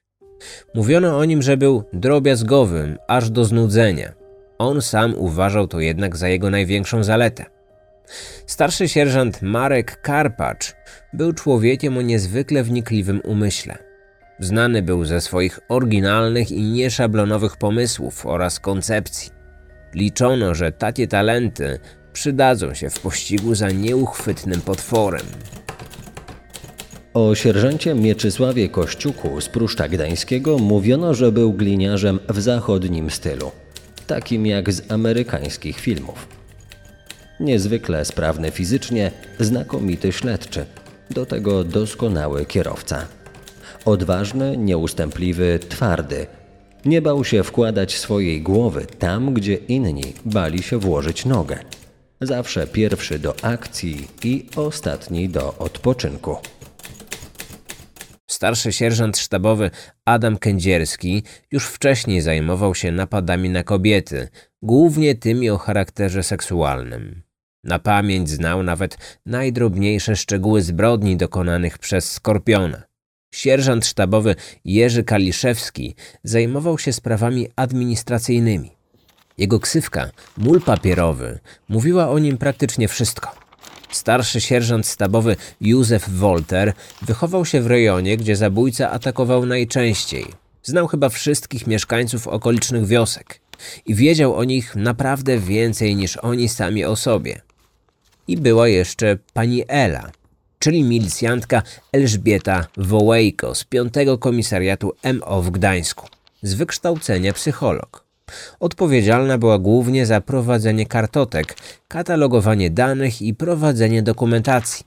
Zajmowała się również pomocą przy przesłuchaniach kobiet, ponieważ jak nikt inny potrafiła wzbudzać ich zaufanie. Zwierzali jej się nie tylko świadkowie, ale nawet koledzy z pracy.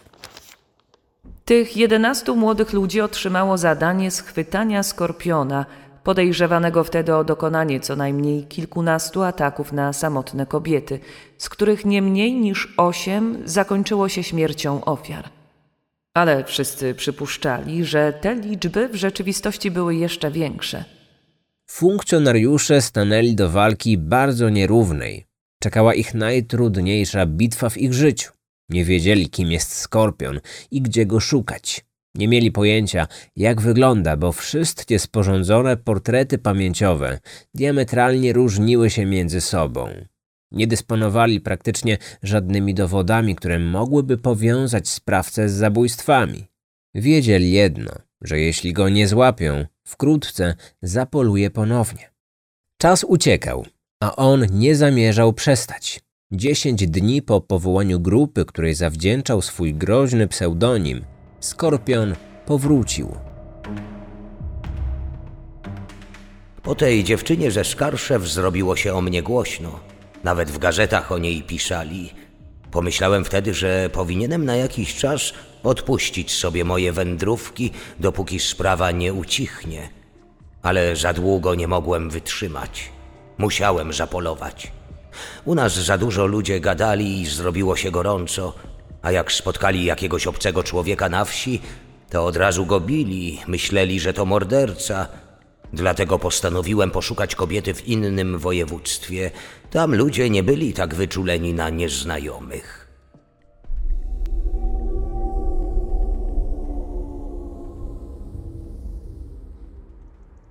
Ewa miała zaledwie 19 lat. Była mieszkanką Rytla w województwie pomorskim, niedaleko Chojnic.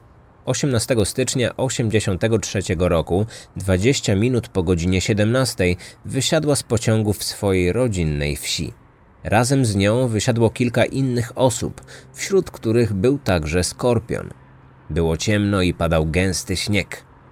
Aby nie stracić jej z oczu, szedł za nią w odległości około 20 metrów. Nie byli jednak sami.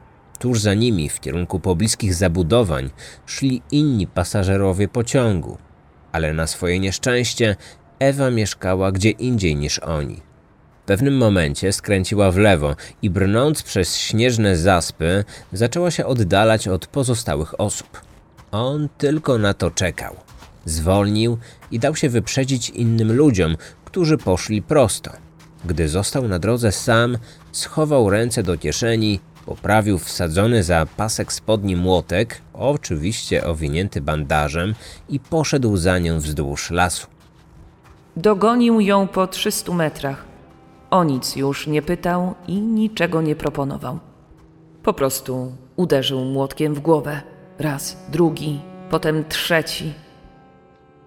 Ewa upadła w śnieg, ale nie straciła przytomności.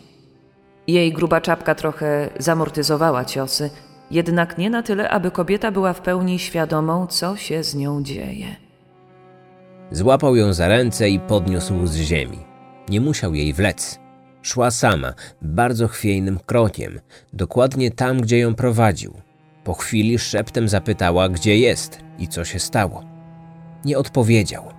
Wtedy zaczęła go od siebie odpychać. Uznał, że nie ma wyboru. Za bardzo mu się podobała. Wyciągnął młotek i uderzał tak długo, aż przestała się ruszać. Osiągnięcie upragnionej satysfakcji zajęło mu nie więcej niż kwadrans. Zanim zniknął wśród drzew, zabrał jej latarkę i pieniądze. Pomimo tak poważnych obrażeń oraz kilkugodzinnego przebywania na mrozie bez ubrania, kobieta przeżyła. Lekarze uznali to za prawdziwy cud, choć dziewiętnastolatka nigdy nie odzyskała już pełnej sprawności fizycznej.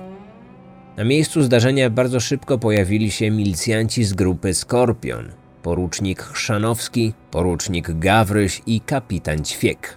Nie mieli wątpliwości, że była to robota człowieka z młotkiem, którego tak zawzięcie szukali. Jednak ich śledztwo wciąż szło bardzo powoli. Nie było naocznych świadków tej napaści. Badania odzieży ofiary niczego nowego nie wniosły. Żadnych śladów skorpiona. Przeszukanie miejsca zdarzenia także nie pomogło. Kolejne przesłuchania mieszkańców pobliskich wiosek. Współpraca z miejscowymi milicjantami. Godziny narad, konsultacji i rozmów. Pracy dużo, efektów zero. Skorpion wciąż był wolny i zapewne planował już swój kolejny atak. W międzyczasie, na podstawie zeznań świadków zebranych po poprzednich napaściach, próbowano stworzyć profil zabójcy. Szczególną uwagę zwracano na najbardziej prawdopodobne cechy wyglądu skorpiona. Uznano, że był to mężczyzna w wieku od 25 do 35 lat, o wzroście nieprzekraczającym 180 cm.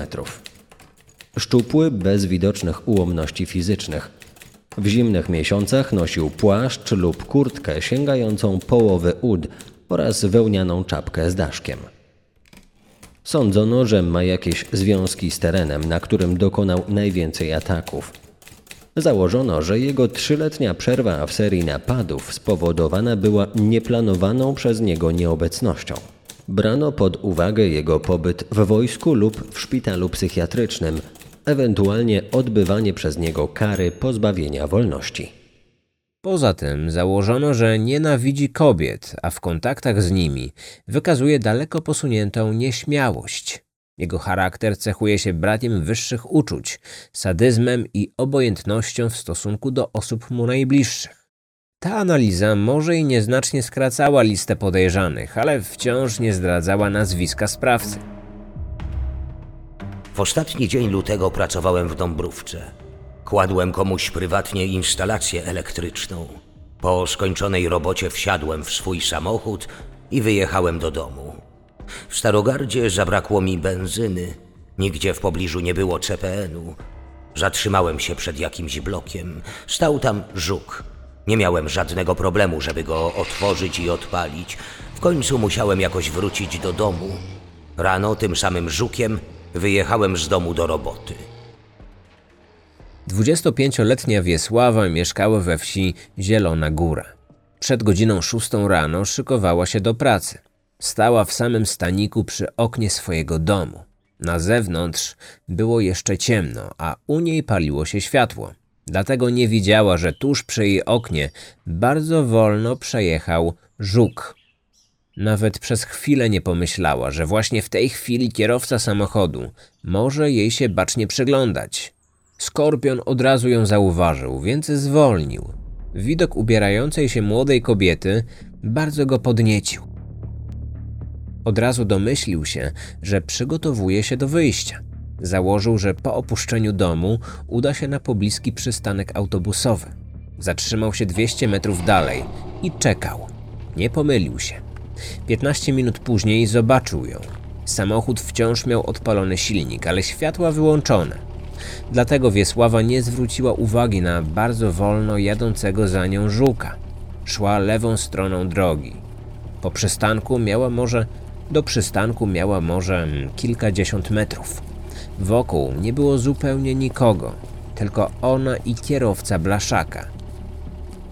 Nagle poczuła uderzenie w biodro, na tyle silne, że wpadła do przydrożnego rowu. Z bólu nie mogła się podnieść. Po chwili straciła przytomność.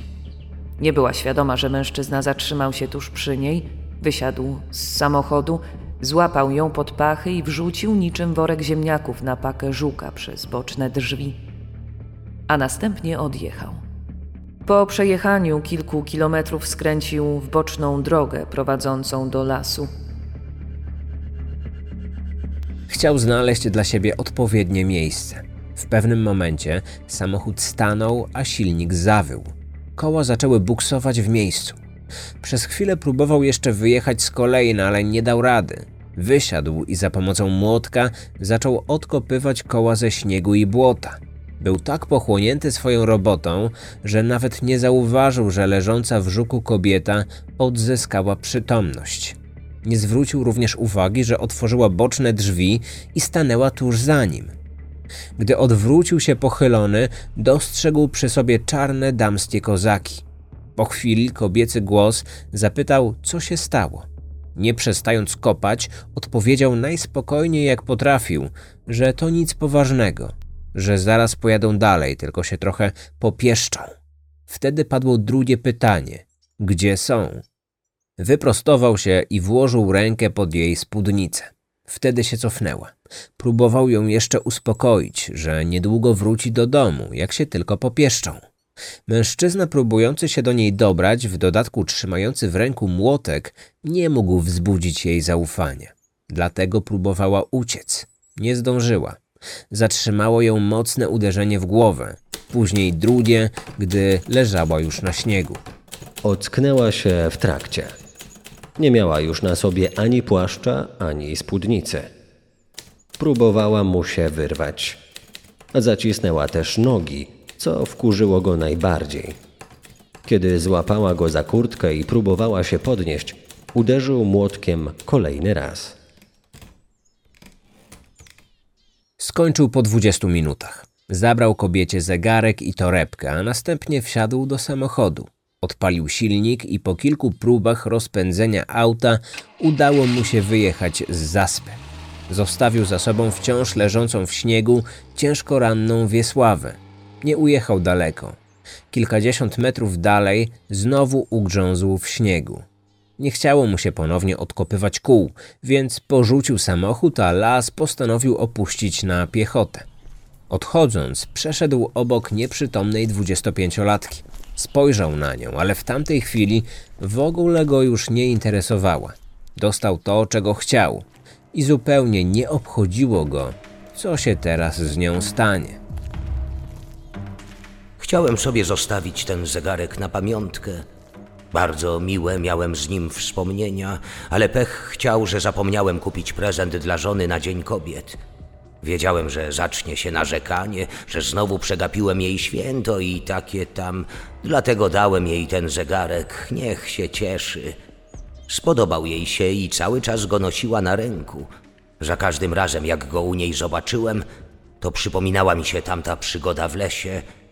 To były dla mnie piękne wspomnienia.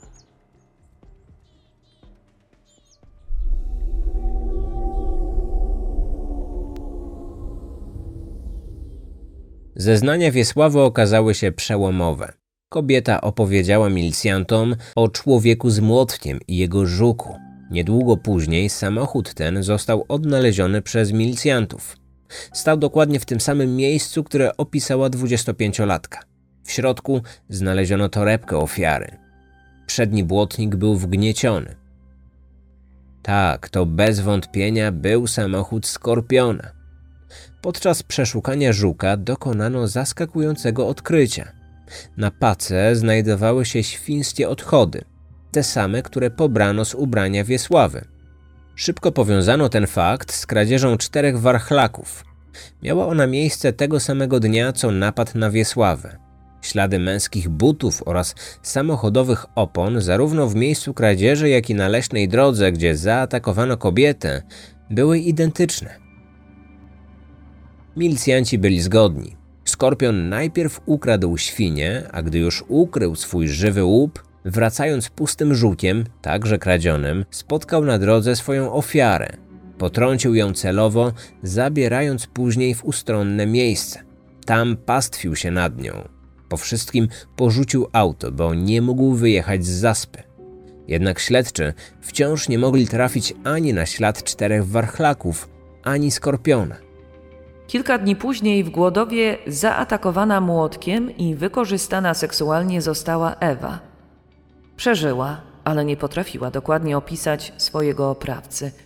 Jednak śledczy wiedzieli już, że mógł to być tylko ich skorpion. I znali już jego grupę krwi, którą ustalili badając pozostawione przez niego na miejscu ataku nasienie. Kolejnym badanym wątkiem śledztwa był ten mówiący, że sprawca nie jest tylko doskonałym kierowcą, ale i złodziejem samochodów. Szukano więc takich, którzy bez trudu potrafili otwierać i odpalać pojazdy bez użycia oryginalnych kluczyków. Ale lista takich przestępców była bardzo długa. Początkowo liczyła blisko 5 tysięcy nazwisk. Wśród mieszkańców województwa gdańskiego rosła psychoza strachu. O poszukiwaniu groźnego zabójcy coraz częściej pisała prasa. Jego pseudonim budził prawdziwą grozę. Milicyjne obławy i blokady dróg aż za bardzo rzucały się wszystkim w oczy. Skorpion także zdawał już sobie wtedy sprawę, że na jego terenie rozpoczęła się zakrojona na szeroką skalę akcja poszukiwawcza. Czuł się przez to coraz mniej bezpieczny. Był świadomy, że w każdej chwili do jego domu mogą zapukać milicjanci. Tym bardziej, że jego ostatnie ofiary przeżyły i mogły go nie tylko opisać, ale i rozpoznać. A mimo to postanowił zapolować jeszcze raz. Po prostu nie mógł się powstrzymać. 6 maja po pracy pojechał pociągiem do Tczewa. Około godziny 22 wsiadł do miejskiego autobusu. Z tylnego siedzenia obserwował kilka pasażerek.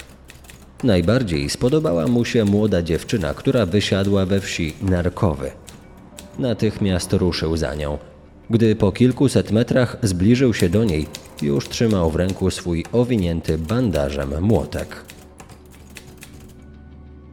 Dziewiętnastoletnia Jolanta nie przeżyła spotkania ze skorpionem. Bezpośrednią przyczyną jej śmierci były rozległe uszkodzenia mózgu i wykrwawienie. Na jej ciele znaleziono siedem włosów obcego pochodzenia. Badania wykazały, że nie należały one do tej samej osoby, co włosy już wcześniej odnajdowane przy innych zaatakowanych kobietach. Sprawdzano osoby z listy uzdolnionych złodziei samochodów, mogących mieć cokolwiek wspólnego ze zbrodniami Skorpiona. Sprawdzano, kto był karany, kto mieszkał w pobliżu miejsc napadów, czyja twarz pasowała do któregoś z portretów pamięciowych i skreślano kolejne nazwiska. Liczba potencjalnych podejrzanych wciąż malała. Najpierw do półtora tysiąca, później do siedmiuset. Jeden z tych mężczyzn wydawał się wyjątkowo pasować do profilu sprawcy. Był szczupłej budowy ciała, miał 37 lat i nazywał się Paweł Tuchlin. Gdy mieszkał w Gdańsku, zaatakowano tam co najmniej trzy kobiety. Jego następne miejsca zamieszkania, w większym lub mniejszym stopniu, także pokrywały się z kolejnymi przypadkami. Kiedy odsiadywał trzyletnią karę pozbawienia wolności, nie doszło w tym czasie do żadnych podobnych ataków na samotne kobiety. Okazało się również, że przez jakiś czas pracował w ZNTK, Choć milicjanci już po zabójstwie Ireny sprawdzali tamtejszych pracowników, jego nazwisko dziwnym trafem nie znalazło się na liście. Winna była administracja, która uznała, że pracował tam zbyt krótko, aby uwzględnić go w tworzonym na polecenie śledczych wykazie osób. Pętla wokół Tuchlina zaciskała się coraz bardziej. Dyskretnie go sprawdzano. Próbowano dowiedzieć się czegoś więcej o miejscu jego zamieszkania – Starano się go przy tym nie spłoszyć. Gdy okazało się, że od pewnego czasu jest on posiadaczem czterech świń, a miejscowy posterunek MO prowadzi wobec niego postępowanie związane z zarzutami kradzieży drzewa z lasu i parnika, uznano, że nie można dłużej czekać. Zanim zapadła decyzja o jego aresztowaniu, milicjanci pod pretekstem prowadzenia dochodzenia w sprawie kradzieży, o którą go podejrzewano, pojechali do jego domu. Zastali go na podwórku. Niczego nie podejrzewał. Był spokojny i miły. Bardzo grzecznie rozmawiał z funkcjonariuszami. Twierdził, że niczego nie ukradł, że to sąsiad po złości o wszystko go oskarżył. Poproszono go o podpisanie jakichś dokumentów. Nie miał przy sobie długopisu, więc poszedł po niego do domu. W tym czasie jeden z milicjantów zajrzał do budynku gospodarczego. Znalazł w nim cztery warchlaki, dokładnie takie, jakich szukano. Cztery dni później milicjanci wrócili do niego. Tym razem mieli ze sobą nakaz aresztowania. Jak radiowóz wjechał na podwórko, to od razu wiedziałem, że to po mnie. Pomyślałem wtedy, że to już koniec. Najpierw poprosili mnie o dowód osobisty. Wyjaśnili, że chodzi o kradzież parnika. Potem weszliśmy razem do domu. Tam założyli mi kajdanki. Wtedy zacząłem się bać. Byłem zbyt doświadczonym kryminalistą, aby nie zdawać sobie sprawy, że przy tak banalnej kradzieży milicja nie stosuje takich środków.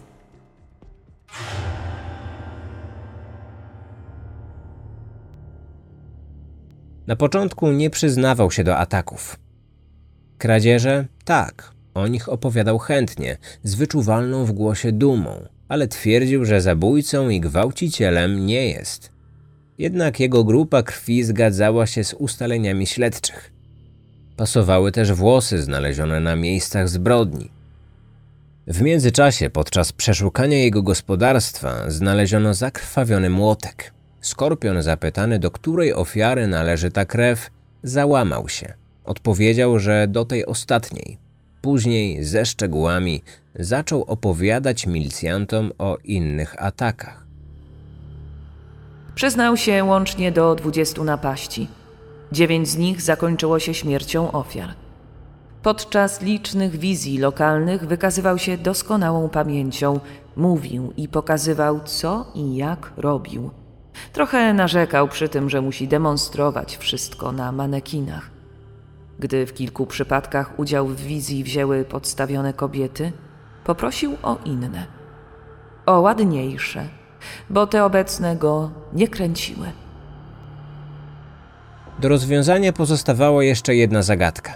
Ta, która dręczyła milicjantów już od czasu zabójstwa Ireny i późniejszego znalezienia w rzece narzędzia zbrodni. Młotek, którego używał do zadawania ciosów. Tuchlin obwiązywał go bandażem elastycznym. Nikt nie wiedział dlaczego. Skorpion zaspokoił ciekawość wszystkich. Z rozbrajającą szczerością wyznał, że robił tak, ponieważ gdy chodził z młotkiem wetkniętym za pasek spodni, metalowa część ziębiła go w brzuch. Nie mógł znieść tego uczucia i czuł się niekomfortowo. I przez to nie mógł w pełni skupić się na swoich nocnych wędrówkach. Podczas procesu próbował uratować swoją głowę. Twierdził, że do przyznania zmusili go milicjanci. Upierał się, że jest niewinny. Obiecywał, że gdy sąd pozwoli mu wrócić na wolność, to poświęci resztę swojego życia, aby odnaleźć prawdziwego zabójcę. Nikt jednak nie wierzył w to, co mówił, nawet jego własny obrońca. Wyrok zapadł 5 sierpnia 1985 roku. Pawła Alojzego Tuchlina uznano winnym dziewięciu zabójstw i 11 usiłowań. Za swoje zbrodnie został skazany na karę śmierci przez powieszenie oraz pozbawienie praw publicznych na zawsze. Sąd Najwyższy utrzymał w mocy wyrok Sądu Wojewódzkiego w Gdańsku. Rada Państwa nie skorzystała z przysługującego jej prawa łaski. Wyrok na Skorpionie wykonano 25 maja 1987 roku w gdańskim areszcie śledczym. Tak zakończyła się historia jednego z najgroźniejszych i najokrutniejszych seryjnych zabójców z epoki PRL-u.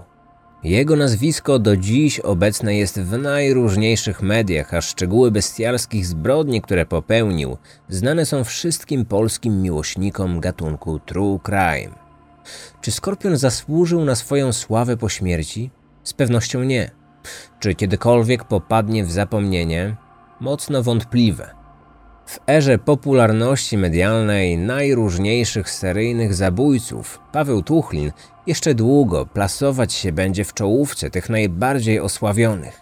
Być może poznając jego historię, komuś uda się uniknąć zagrożenia w przyszłości, pamiętając o tym, że czasami zło może się czaić tuż za naszymi plecami. Źródła wykorzystane do stworzenia materiału. Książka Michała Pruskiego i Zbigniewa Żukowskiego Czas Skorpiona, wydana w Gdańsku przez Krajową Agencję Wydawniczą w roku 1988. Książka Krzysztofa Wójcika Skorpion, wydawnictwa Muza z Warszawy w roku 2018. Uzasadnienie wyroku Sądu Wojewódzkiego w Gdańsku z dnia 5 sierpnia 1985 roku. Cykl filmów Tropem Skorpiona autorstwa doktora Adriana Wrocławskiego, publikowany od roku 2020 w serwisie YouTube na kanale Skorpion. Odcinek serialu dokumentalnego z cyklu Kryminalne śledztwa PRL z roku 2021, zatytułowany Skorpion, opublikowany na kanale CBS Reality. Wystąpili Krzysztof Plewako-Szczerbiński, Diana Giurow, Mikołaj Gronet, Marcin Myszka. Opracowanie i scenariusz Łukasz Włodarski. Realizacja Marcin Myszka.